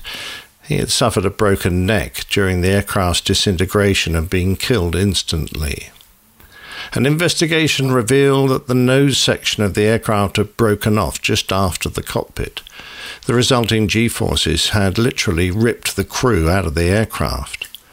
After C of G testing was discontinued and the trim drag issues were solved by aerodynamic means. Moreover, the inlet control system was improved and the inlet unstarts almost stopped with the development of digital automatic flight and inlet control systems. Two weeks after his brush with death, Jim was back in a Blackbird. It was his first flight since the crash, and his flight test engineer in the back seat was probably a little apprehensive, wondering how Bill was going to be. As they thundered down the runway, he heard the engineer's voice over the intercom Bill, Bill, are you still there? Yeah, George, Weaver replied. What's the matter? The back seat of the SR 71 was enclosed with no forward view, just a couple of small side windows, and when the master warning panel there showed a big red warning reading Pilot Ejected, the engineer thought he might be on his own. Fortunately, it was just a misadjusted micro switch. Even by today's standards, the Blackbird was an innovative and incredibly sophisticated aircraft. Its speed was actually limited by the temperature of the air entering the engine compressor, which was not certified above 427 degrees centigrade. The engines were started by a massive Buick Wildcat V8 engine that spun them from underneath via a vertical shaft. The fuel the aircraft used was initially a type of coal slurry, then liquid hydrogen, but in practice, JP7 was used because of its high flash point, plus its thermal stability. To start the engine, Triethyl borane, which ignites on contact with air, was first injected as a starting aid, giving rise to the characteristic green starting flame. The Blackbird updated its inertial navigation system through a sophisticated astro inertial system which could track the blue light of stars even in daylight and could maintain a 1,000 foot accuracy even above Mach 3. The pressure suits which the crew wore would keep them alive should the aircraft depressurize at 80,000 feet. The cockpit needed a lot of cooling at over Mach 3 as the skin would heat to over 260 degrees centigrade and the inside of the windshield reached 120 degrees C. The tyres also suffered from high temperatures and a special aluminium rubber mix was developed. They cost $2,300 each and only lasted 20 missions. The fuselage panels were only a loose fit to allow expansion at their operating temperature, which meant the aircraft would leak JP7 onto the ground before takeoff. The Blackbird family of aircraft flew over 17,000 missions, 3,551 of which were operational sorties. Over 11,675 hours were spent above Mach 3. It holds many speed and altitude records, including a sustained altitude record of 80,069 feet, an absolute speed record of 1,905 knots, which relates to Mach 3.3, although one pilot claimed to have reached Mach 3.5 evading a missile over Libya. It also holds the New York to London speed record of over 1800 knots, completing the journey in 1 hour, 54 minutes, and 57 seconds. The Blackbird was initially retired in 1990, but in 1993, three were returned to service at the cost of $72 million to provide reconnaissance over Bosnia, the Middle East, and North Korea. When UAVs proved to be a more cost effective solution, this remarkable aircraft was finally retired in 1999. And what an amazing airplane it is and was. Well, it still is, I guess. Still is. Yeah. Absolutely. It's a real shame it's not still flying. I think we'd all love to see them. Uh, But is it? Is it really not still flying? Do we know that for sure? well, I, yeah, I'm pretty sure they uh, they couldn't afford to keep them going. It, it was just too expensive compared with drones. By the way, I must uh, thank uh, Adam Asma for the uh, suggestion for uh, doing the story of uh, Bill Weaver. And of course, the rest of the story about the SR 71 just followed on from that. Excellent. We always get, or you always get great ideas from the community. Oh yeah, absolutely. I've got a nice list. I'm never short of ideas, but you know, if you think up something special, and you've got a particularly um, good uh, story that you'd like to hear told, uh, then I'd be more than happy to receive any more uh, suggestions. So they just go onto the list. A bit like the feedback list, though, it does get quite long. Yes, That's all right. that's okay. And I was, and and it's amazing. that I was looking at, had my eyes on that airplane today, and I was not pimped on that. And I, I, uh, it's one. It truly is one of my favorite aircraft I ever built. It's just an amazing feat. And I'm wondering what Oh, kind of, so- I wonder what they have out there now that's flying around that's replacing it and probably doing things even better than it was doing. Well, the uh, the rumor was the Aurora, but that's never been confirmed. I mean, uh, the SR seventy one uh, became sort of public knowledge directly 15 years. It's it's been uh, out of service now completely for coming close on twenty years. So. Uh, you know, if they have got a uh, replacement, they've kept it damn quiet. yeah. So yeah, we'll find Yeah, about they, they we'll, do. They, we'll find out about it in the future, and they say, "Oh yeah, we've been doing this for the last twenty years." Yeah. Yeah. Yeah, but to be fair, I mean, I think satellite uh, uh, reconnaissance now is so sophisticated. There's probably not a great deal of need for uh, to fly aircraft. The great thing about having an aircraft like that was that you could react very quickly, and have one, uh, you know, going over a country of interest, uh, I wouldn't say at a moment's notice, but you know, much quicker than it would take to generate a uh, or move a satellite. Uh, Yeah. Although Exactly. I, I don't know. I don't know. But you're right about the satellite pictures. I mean, even you know, you pull up Google Maps, you put on the satellite picture, and it's like, oh, there's my car in my driveway. Mm-hmm. Yeah, have you you, know? ever tried looking at uh, Google Maps over China? Though there's not an awful. Mm, I have not, but uh. It's all fuzzy. yeah, just yeah, pixelated. take a look at some of them, and, and actually there are quite a few countries where there there's surprisingly little detail. So, uh, but no, I, I I'm just awe-inspired with the uh, SR71, and I didn't actually realize there was a previous version, the A12, uh, until I got into this story big time. I just assumed it was all SR71, but the CIA version they only built 12 of them, but uh, they they really kicked it all off, and uh, uh, and of course it all goes back to the Skunk Works and um, those amazing engineers. That I mean, just to think the things they did, those few guys down there uh, under uh, Kelly Johnson's uh, leadership, were amazing. Yeah. Truly amazing. So, Steph. Uh, Lockheed, I might point, not not Boeing, Lockheed. yes, You Lockheed. need to change your T-shirt, Jeff, so it says Lockheed. Well, I try to, you know, spread the joy to to all the great. I see no manufacturers. joy. I see no joy. Yeah, it- with all the Airbus T-shirts that you own. Yeah, uh, I'll have to wear one of my Airbus T-shirts next time. We'll, we'll leave that one with it. I'll send you one. Okay. so, Steph, is it time for you to go? Yeah, I think I'm gonna I'm gonna head out. Um, if you weren't around earlier, I do have concert tickets for tonight, and I was going to leave much earlier, but you know, as we said, there was a big thunderstorm that just moved through, and looks like it's there's a clearing now at least. So Yeah, this this uh, concert's like an it's outdoor outdoors. venue. Yeah, and I mean, it was thunder, lightning, pouring rain for a good 10, 15 minutes there. So yeah. radar looks like it's moved on, although there's some more behind it. But maybe I'll get to see part Yeah. of the show. So Well, I'm I just hate so to glad waste that the, you were able to tickets, come as long as you did. or- I hate uh, to skip out on Yeah. you guys early too. So Oh no no no! Especially we're since here I every week, last week. same time, same place. I know. I'll be I'll be back Yeah. Well, week. I'm going to be heading to bed pretty soon. Uh, it's Okay. nearly 2 a.m. Yeah, so. uh, Yeah, you need to get to get to bed as well. It's fine. We'll probably keep on going a little bit longer, so feel free, uh, Nick, if you if you need to leave as well, and then Dana and Well, I Well, if can. there's anything else you want me to comment on, uh, let's if we could do that next, then uh, then Okay. I'll feel free to drift off. And with that, I will say good night. Okay. I'll see you all next week. Good night, Steph. Have a nice night. concert. Thank you. Enjoy the concert. Have fun. Now it's an you're old person's concert, isn't it? Geriatrics. Geriatric concert. yeah, I think it's it's uh. Lawrence Welk and uh, the uh, Bob orchestra or something like that. Bob Hope, Big band. big band.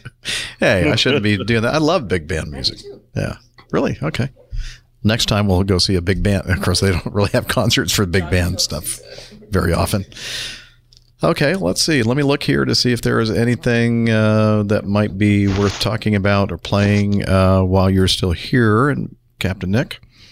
Um, we talked about uh, flight duty period extensions. Uh, Steve sent us some, some stuff with us. Uh, Nev didn't. Oh yeah, we have to play this. Can you can you stay up another 19 minutes? Uh, yeah, just about. Okay. so, uh, Just about. Nev, have you ever heard of this guy? Neville Bounce? No. No, he's, I Better think he's a new it listener. Better be good. Interesting name. I It noticed. Nev isn't in the chat room, so uh, he's already gone to bed. Yeah, he's smart. Yeah. Anyway, uh, he sent some feedback, and I, you know, Nick, I think you're going to be interested in this actually. So, uh, not that you wouldn't be, because Nev always sends us information or interesting stuff. But uh, let's take a listen to this one. Hello, APGers. It's Nev here, freshly returned from my network executive event, I think it was called, in Santorini in Greece. And uh, a thoroughly nice time was had by all, and I am suitably suntanned. Whilst I was there, I bumped into a chap called Adam, who was part of our group, and he actually works for Acme Red, and uh, he works on the electronic flight bag development and systems. So I had my recording equipment with me, as always, and I thought I can't resist a quick interview with him and a bit of a chat. And he's got some very interesting things to say about his job as well. I started by asking him, first of all, how he got involved in the project. Well, um, I actually originated looking at um, system integration work for finance companies. I got very, very bored of that, and um, ended up loo- looking for something, something a bit more newer, something with a bit more challenge. Uh, I kind of wanted to prove to myself that the skills I learn as a business analyst are interchangeable between industries. So that's how I ended up where I am today. The project that I was placed on was just pure coincidence, really. Um, it was just what what would need the work that needed to be done at the time that I arrived. And uh, so I just got the the lowdown, the brief from the project manager that uh, they were looking to replace all of the paper manuals and charts and maps and and all sorts of. I think they carry around 50 kilograms of paper on board every flight. Um, before we replaced them with iPads and and the idea was obviously you got the weight saving but not only the, the weight saving you've also got um, efficiency gains in how quickly they can get the data the information um, directly from the systems to the pilot's hands. Uh, previously, it was all printed, shipped, uh, and and that was that was cost was you know enormous, uh, and now it's just it's just an instant flick of a button gets the, information from one area to the next. So these are all the Jeppesen charts, the, the approach plates, the airport layout, and all this kind of stuff. So you've got the uh, the the NOTAMs, which are pilot briefings notices. You've also got um, the maps, which is the Jeppesen Flight Deck Pro. Is the application we chose to uh, do the maps. You've got the airport layouts and stuff also on there. Uh, we also have replaced um, all of the instruction manuals that they have. There's hundreds of manuals, and some of these are you know huge, great big chunky things with you know 500 pages each. Uh, and then we also replaced some of the work that they have to do manually um, to calculate their takeoff and landing speeds. So previously it was a lot of uh, sort of work between bits of paper and various calculators and all sorts of that. And now it's all done on a, on a single iPad application, and you don't have to call anyone to get any information. It's all there in, in front of you. It's just so much quicker and easier. Now, this must have made, made a huge difference to the pilots uh, and the operating crew, particularly in situations of, of bad weather where, where there's a diversion required and this kind of thing, and, and they've just got the information uh, at their fingertips. Yeah, well, that is uh, that's something we're still working on. So the maps and the manuals are, are kind of one piece. Then we had a, a phase two for the project, which was um, Sabre EFM, which stands for Electronic Flight Manager, I believe, and, and that gives them the routes and the routing information, and that, that replaces the pilot's briefing pack, which is, is still underway that, that phase of the project. But that's the sort of thing that can, um, like you were saying, if there is bad weather at an airport, that's the sort of thing that we can just simply change them. Uh, send them via 3G or 4G connectivity, and then they'll get a completely rerouted piece of information, a brand new briefing pack. So that's the, that's that's still to come. We are a little bit behind some other airlines. Um, I think British Airways had implemented this a long time before us, so we're still playing catch up. Now, the um, there's always a discussion about you know the hardware platform for this kind of thing as well. I know that uh, Acme themselves went for the Surface, uh, Microsoft Surface product, and that Acme Red's gone for um, the iPad. What was the decision making? Uh, do you think uh, by going down the the Apple uh, route for this? I think it's because Acme Red took on board um, the pilot's feedback a lot more than some other companies have. Uh, we actually had two pilots working with us on the project.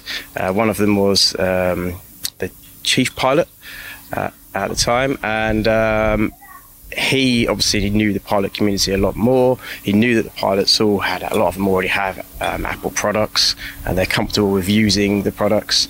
Uh, and it was more it was more for basically them to be able to get to use it and get used to it easier. Whereas I think other airlines have haven't really probably consulted the pilots as well, and they are more interested in how much control IT have over the device, whereas we were more interested in how easy it's going to be for our pilots to use. So that's what that's one of the main reasons we went for them. Yeah, that human interface is really important, isn't it? How long is the project going to run for, and how long do you think it will take to go from the traditional paper environment to entirely uh, paperless? We're hoping by the end of this year it'll be completely finished. But they do have already got plans for more apps. And I know some of the pilots are actually downloading apps themselves, ones that they have heard of, and, and, and using their own credentials, so things like weather and stuff like that. But we're also looking at um, electronic logbook. That's the other thing that they're looking at getting on the iPads as well. Um, other things include like damage reports, and, and there's a whole host of weather apps they want to try bringing on as well. So the possibilities are endless, really. The project officially finishes when Electronic Flight Manager EFM is uh, implemented, and that should be by the end of the year. And also when we've got all of the, the cradles and the mounts, because that's another huge piece of the project was getting all of the mounts and the cradles installed within the actual flight deck itself. Did you have to get sort of bespoke solutions for that, or were there off-the-shelf solutions for, for charging and, and, and mounting the iPads? So everything has to be you know fire tested and approved for for use in an airline. Um, so, but there are obviously manufacturers that do that. Some of them don't, but obviously we tend to go for the ones that have got those certificates because getting the certificates on something uh, it takes can take months and can be very expensive. So we did actually end up choosing. Um, you know, like parts that already had been tested and already got the certificates. But it, it, it was pretty painful that piece actually because we had some very bad suppliers to be honest, uh, and there was it's also very expensive, a lot more expensive than we thought it would be. We're also looking at um, implementing something uh, called a tablet interface device. Uh, uh, and that's going to be able to read from the airline systems and display the information on the actual iPads. That's hopefully going to go into some of the older older aircrafts. So you said that uh, last night over dinner when we were talking that uh, this is actually a fleet-wide uh, thing, so it's going to cover the Airbus products and also uh, the 787s uh, and legacy sort of 747 equipment as well. Um, are, are, there different implementations and, uh, and, different teams working on, on different fleets for this? same project team, different set of engineers obviously doing the work but but no, it's it's obviously we do one fleet at a time. So we started with the air with the Airbus um, A330s, we moved on to A340s, and then 747s are going to go last. Um, but there are different requirements, obviously, um, especially in, in, regards to the, the mounts and the power that you have to put on board, uh, and also the, the different accessories. We didn't we didn't think of this actually because some of the the plugs that you use to charge are too far away from the actual mount, so we had to buy extra, extra long cables. And the other thing was we couldn't even the old 747s. They don't even have charging abilities within the flight deck, so we had to buy battery packs for the pilots to carry as another piece of equipment for, for them to carry. So their pockets are getting heavier. But um, yeah, these are some of the challenges that we, we didn't expect. But we, we get there, yeah. And I guess the, the 747 fleet in that Acme Red is probably going to be phased out at some stage as well. So must be quite an interesting bit of mathematics uh, just working out the, the value of bringing the EFB product in, in into that, that fleet and, and how long it would last for. Yeah, there was a discussion on whether or not it would be cost beneficial for the 747, but in the end, it did turn out that, that it would be because we are there is still quite a long life left in those aircraft, and it's going to be a long time before we we have enough, uh, you know, brand new aircraft to replace them, and they're also they're big as well. So yeah, we need that extra. We need those extra aircraft at the moment. How many people work in your team uh, that are delivering this project, Adam? So I'm the senior business analyst on the project. I've got one business analyst working uh, for me on that particular project. Uh, there's a project manager from technology, uh, and then we have three or four people from the business. So we have a couple of pilots. We have the head of aircraft performance and efficiency working with us. We also have a couple of uh, EFB administrators. They're called. Uh, they're brilliant team, excellent. They know everything about the EFB. Uh, they work very, very closely. In fact, they are pretty much the, the key stakeholders. We, we're sort of guided by those guys. And then we have a couple of engineers as well. Um, so they kind of give us all their requirements for for how what we have to buy and things we have to do to get the mounts on, on board. And do you have like a sort of like a beta testing team, uh, not just sort of back in your lab, as it were, but uh, actually in real life operating flying conditions as well to, to try it all out, and make sure it works properly? Yeah, so they had uh, they had I think the first ever flight we we went on with these electronic flight bays. They had a couple of the project guys, unfortunately not me, fly with them, but they've also still carrying paper at the moment. So we haven't actually pulled the paper out, so they're still so they, they're basically getting pilots used to flying with the iPads and still carrying the paper as a backup, and then eventually it will be iPad, it'll be pilots using iPads only and no paper. So that's when you start seeing the, the benefits. Yeah, interesting. And last night, so we were talking about the, the new Airbus product, the A350. That sounds a very exciting uh, project to work on and a, a ter- terrific aircraft, isn't it, as well? Yeah, that's where I'm spending most of my time nowadays. Um, and that's looking at the similar kind of stuff. We're looking at uh, electronic flight bag, uh, logbooks. We're looking at, and in particular, I'm I'm more looking at the software that goes into the flight deck. So there's over uh, 500 bits of, of configurable software that go into the aircraft. Everything from you know turning the lights on to you know putting the wheels out. All, all of that is all controlled by software, and um, some of it's configurable, some of it's not. So then you've got to look at how did the engineers configure it, what systems they use to configure it, uh, what processes do they use to get it after they've configured it to get it from these back office systems onto the aircraft. So is it 3G? Is it Wi-Fi? Uh, we also looking at USB sticks. So they carry USB sticks. The 787 actually had a maintenance laptop that the Airbus A350 doesn't have anything like that. Uh, we're also looking at um, various tablet devices for the um, the built-in EFB. So they have um, in the flight deck they have something which is called a toaster, and um, it does actually it's called a toaster because it just looks like a toaster. And what it is, it's just like a little slot that you can put a device into, um, whether that be an iPad or, or a Surface or, or anything else.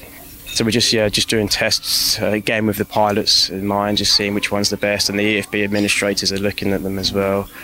Uh, but it's a very similar process, which is probably why I'm on it. now, obviously, with the iPad, it's a very popular product, and as you said, you know, a lot of pilots uh, have got them, you know, from a consumer and domestic point of view. But uh, having worked with Apple myself in in the past, uh, it, I know how notoriously difficult it is to get software written and approved for the iOS platform. W- was that a particular challenge uh, for your team? We looked at the Surface. um, but the off-the-shelf solutions available on the Surface, we didn't think were as good as the ones on the iPad. Uh, the solutions that we chose were uh, FD Pro, came off the shelf, um, great app. We also chose um, we chose uh, Boeing OPT, which is the takeoff and landing calculator. Um, we chose um, Airbus FlySmart, which is a takeoff and landing calculator for Airbus. But the the other one we chose, which is the only private app on our devices, is, a, is an application called Logipad. Uh, which is a fantastic application made in made in Germany. That just looked so much better on the iPad. They did have it available on the on the Surface, um, yeah, the Microsoft Surface as well, but it, it just didn't look as nice. It wasn't quite as easy to use. They've been great suppliers actually, uh, and they've been very easy to work with. And it hasn't been too much trouble getting getting it all set up in the back office actually.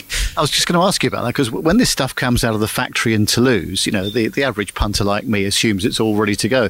But there's obviously a, a great deal of customization and, and customer uh, options available for these sorts of things as well. That must take a lot of working out. Yeah, yeah, yeah, huge amount. Um, luckily, the guy I'm working with, um, and that software engineer, he's he's done it all before on the 787.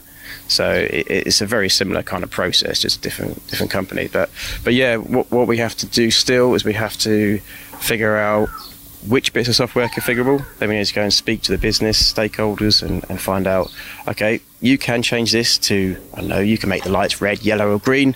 What do you want to make them? Uh, and then we gather all these requirements, and then we basically pass it over to the engineers to, to configure before before loading it onto the aircraft. There's still a lot of work to do. Still got probably about a year's worth of work to do before we can actually start loading onto the aircraft. But other things we need to look at as well is um, these soft these bits of software gather a lot of data. So about stuff like the aircraft performance and security. We have security logs and stuff, loads of stuff coming off the data.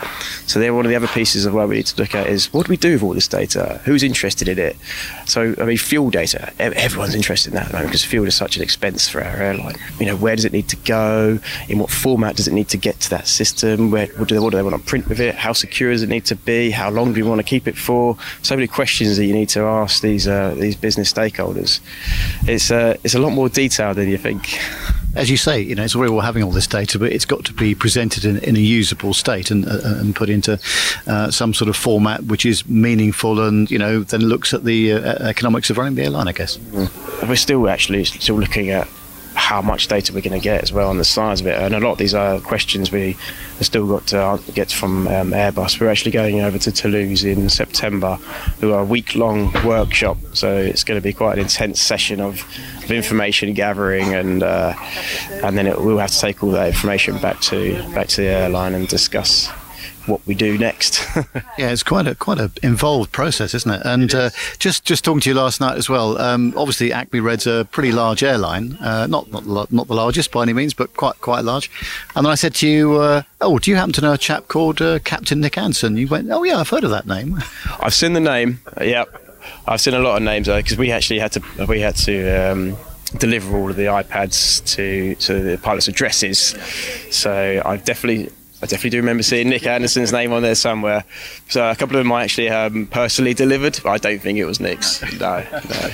Well, I know that uh, when he was talking on the show a few weeks ago, he, he was saying how impressed he was with it, and I, and I think the people that embrace that technology and and the if the user interface is right and if it does what they want it to do uh, easily and quickly, it's going to be a winner, isn't it? Particularly with the, the weight savings uh, from, yeah. from the paperwork side of it. Yeah, yeah, yeah, definitely. I mean, I'm, I'm, it's good good to hear because I don't often get to speak to the pilots myself. Actually, I get to speak to some of the uh, the training captains when they come into the office, but a lot of them just go straight from their home, obviously, to the air to the airports. So it is good to hear feedback.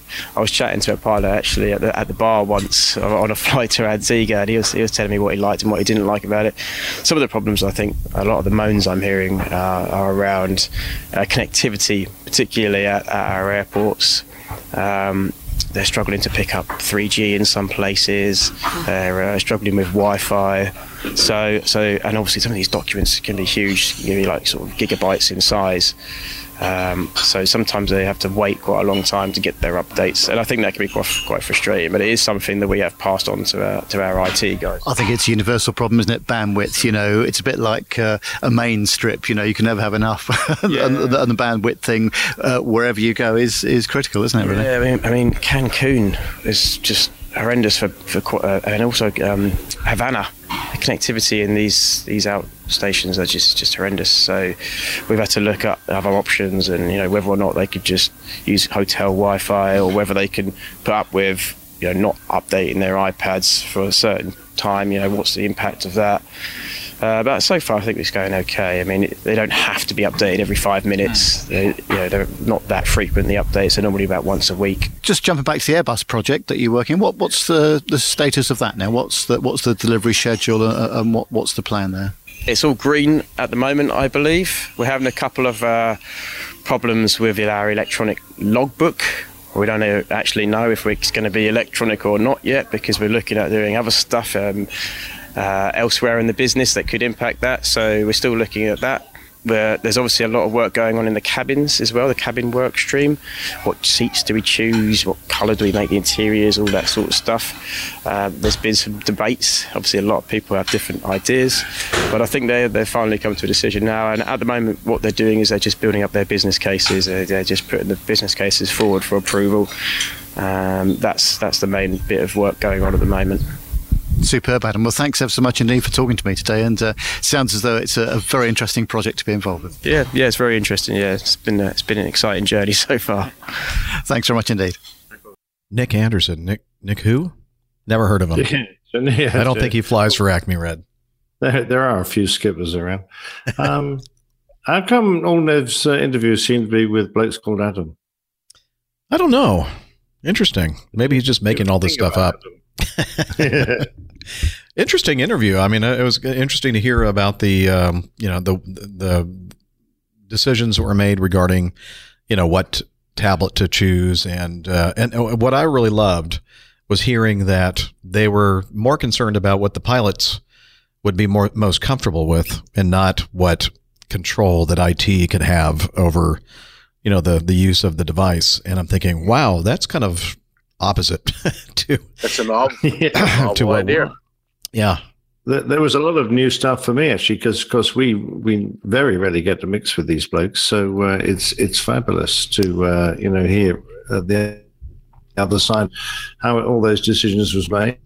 Yeah, and the fact that uh, uh, you know obviously they trust their we're pilots. still- I'm sorry, I guess we're talking over each other because of the bandwidth here, but uh, they obviously trust you guys more than they trust our pilot group to have some control over you know the types of um, applications that we're allowed to install and uh, and all that because in, at our company it's just like you know you can't do anything. Everything is so locked down that unless it's officially approved, you can't put it on your machine.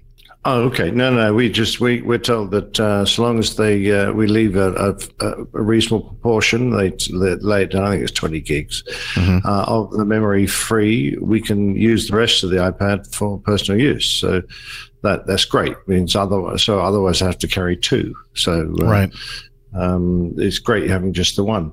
Uh, and um, it, it, I have to say, the apps they've chosen, uh, they're great. Uh, I am just about to have to sit down and do a half day training module on my computer to learn how to use the Airbus uh, uh, performance uh, apps, which um, look great. I've played with them, uh, but now they've actually got them for our specific aircraft types. So uh, we will use those, and they they give all your performance figures. So they do your load sheet figures. They um, do your landing distance calculations, all that kind of stuff, and that's going to be a boon. Um, uh, the Jeppesen Pro, uh, Flight Deck Pro, I think a lot of people have got that. Yeah, we have that on the not- surface too. Yeah, the only slight annoyance I have with that is that, I mean, they could have so much more in that. I would love to be able to use my finger to draw a um, a line across the map and have a measurement, or you know, and be able to get bearings and off various bits and bobs. And it just seems to me that it's a little uh, basic in its uh, performance, but it is very good. I love the the uh, the way that you can go use the maps. I mean, I've done, I did, did a diversion not that long ago, uh, and I we'd only just been issued with them, and being able to pull up diversion plates uh, at the drop of a hat, and then when we landed, completely strange airfield, having uh, uh, the navigation symbol on the uh, airfield maps to help us uh, pick the right taxi routes uh, was just invaluable. It's fabulous. Yeah, very good. But this other little app that he mentions, Logipad, which is, I think, it's just something accurate up. Uh, it is a very useful app. It's, it basically keeps our um, all our aircraft manuals on it.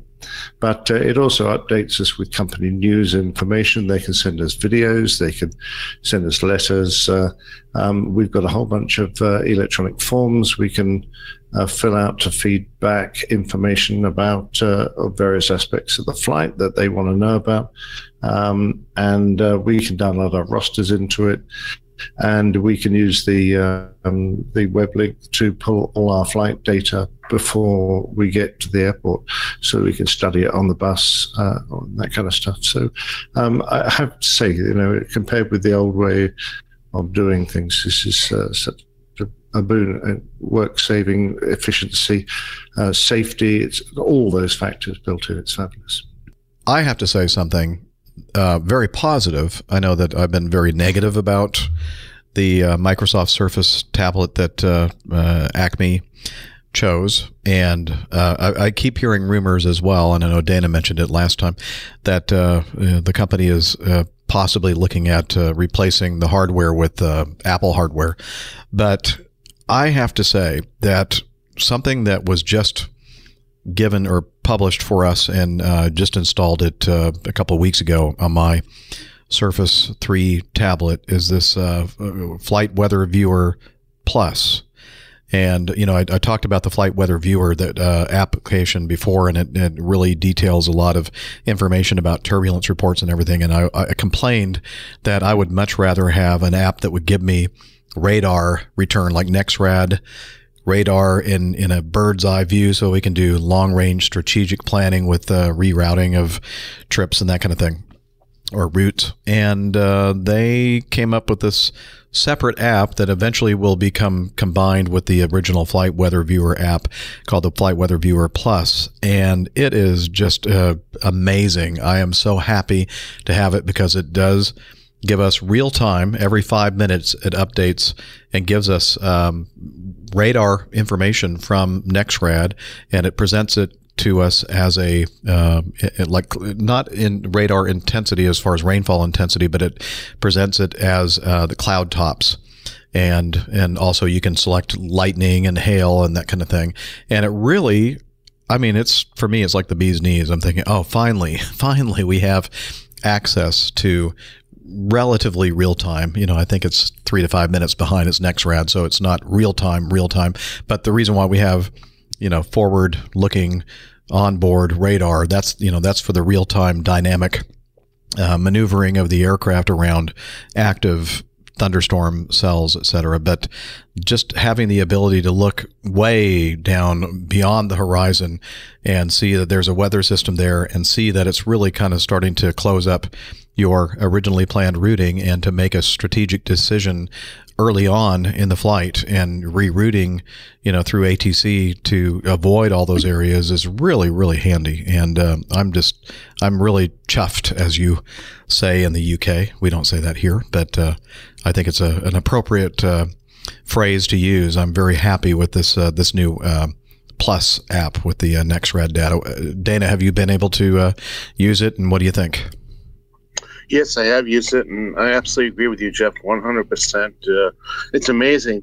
You know, Steph's aircraft has access to all this great information. You know, talking about uh, um, her being able to use, you know, the the Bose A20 and and whatever else.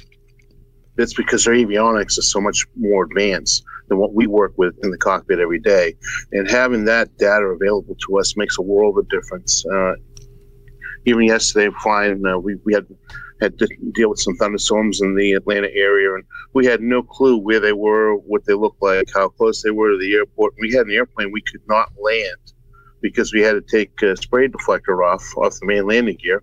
So by MEL, we were limited to not being able to land if it was wet out.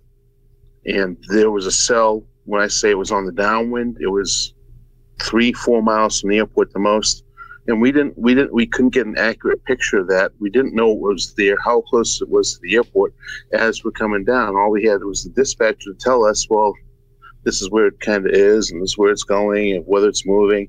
It would have been really nice to have that picture. And that picture was kind of given to us with this, you know, in the right direction app that, that were the, white, the flight, weather flight viewer two, um, that we're uh, utilizing now. I think it's uh, given us a better picture. So Yeah. we're going in the right direction. Um, I- I'm, you know- I'm amazed with it uh, by the sounds of it, Jeff, because if you can use it to like turn on and turn off hail and lightning, that'd be fantastic. You could just turn off all the hail and lightning and just go straight through the middle. Yeah, so I just always leave it off because I don't want to see any hail. I don't want to see any lightning. So you turn it off and then you're good to go. You just turn everything off. Yeah, it's it's it's really nice, and you know we've been complaining uh, on the show for a long time that you know just what 10, 15 feet behind us uh, uh, and back, people are have full access to internet on our airplanes and have been given that access for a couple of years now, and we are not allowed to access it. And I'm thinking, hello. You know, we need some, you know, put on all the firewalls you want so we can't check our email and, you know, go to websites we're not supposed to go to, but let let me get access to something that really impacts the safety of our operation. I want to see the weather. I want to be able to look at a bird's eye view of the NEXRAD radar throughout the country.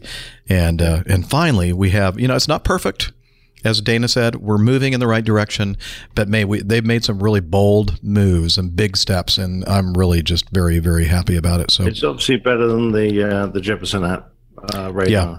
Yeah. it? It is. It is. And, you know, we, um, on the ground, sometimes I'll load up the weather on the Jeppesen Flight Director uh, Flight Deck Pro app. And it's kind of like, yeah, you can kind of generally, generally see where the weather systems are and everything else, but it's kind of not the best information that you can get out there.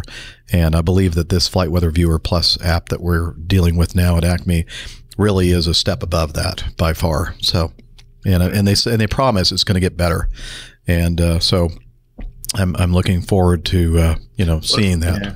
Well, you guys are lucky because you've got so many uh, uh, weather radar stations available to you over the mainland states. Right. Unfortunately, that That is available still worldwide. still a limitation for the uh, our international crews, and they're saying that they're doing they're they're doing work to to kind of make it um, almost the equivalent of what we have domestically uh, on an international scale. So um, hopefully, if if that's true, and I have no reason to believe it's not, then uh, that kind of information and that kind of application could be possibly made available, or you know, you'll be seeing something like that in the future as well.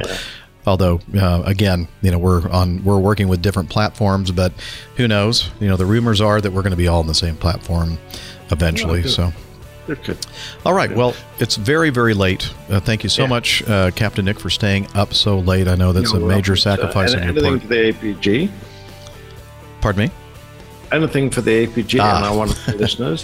Yeah, absolutely. Well, thank you very oh, by much. the way, uh, while we uh, the show's on, I've just got next month's roster. I've got a another two night New York, which will be brilliant, and uh, a San Fran, which I'm really looking forward to. I hope I get a chance to meet up with uh, Fred, and because we I've been promising to get there for ages, and then another short JFK. That's my month, so that that looks a nice month. Oh, we'll have to get together and get the actual dates and uh, see if we can work out something. That might be a lot of fun. Yeah, that'd be brilliant.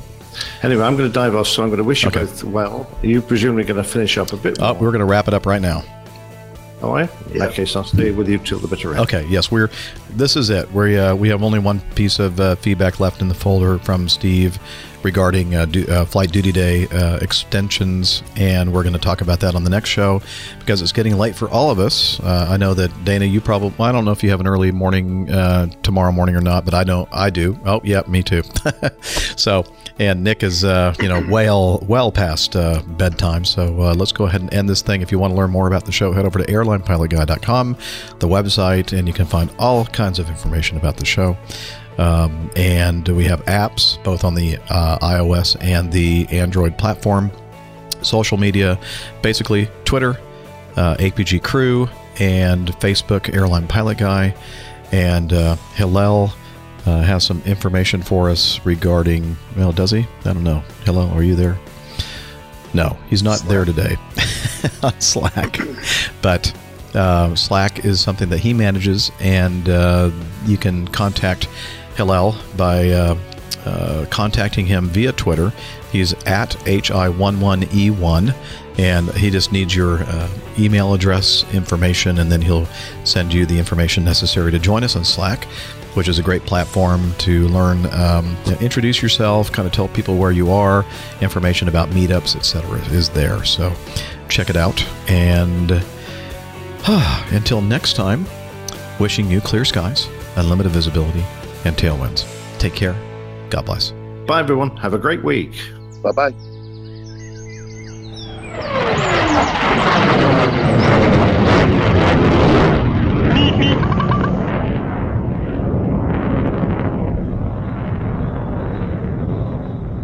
Good day.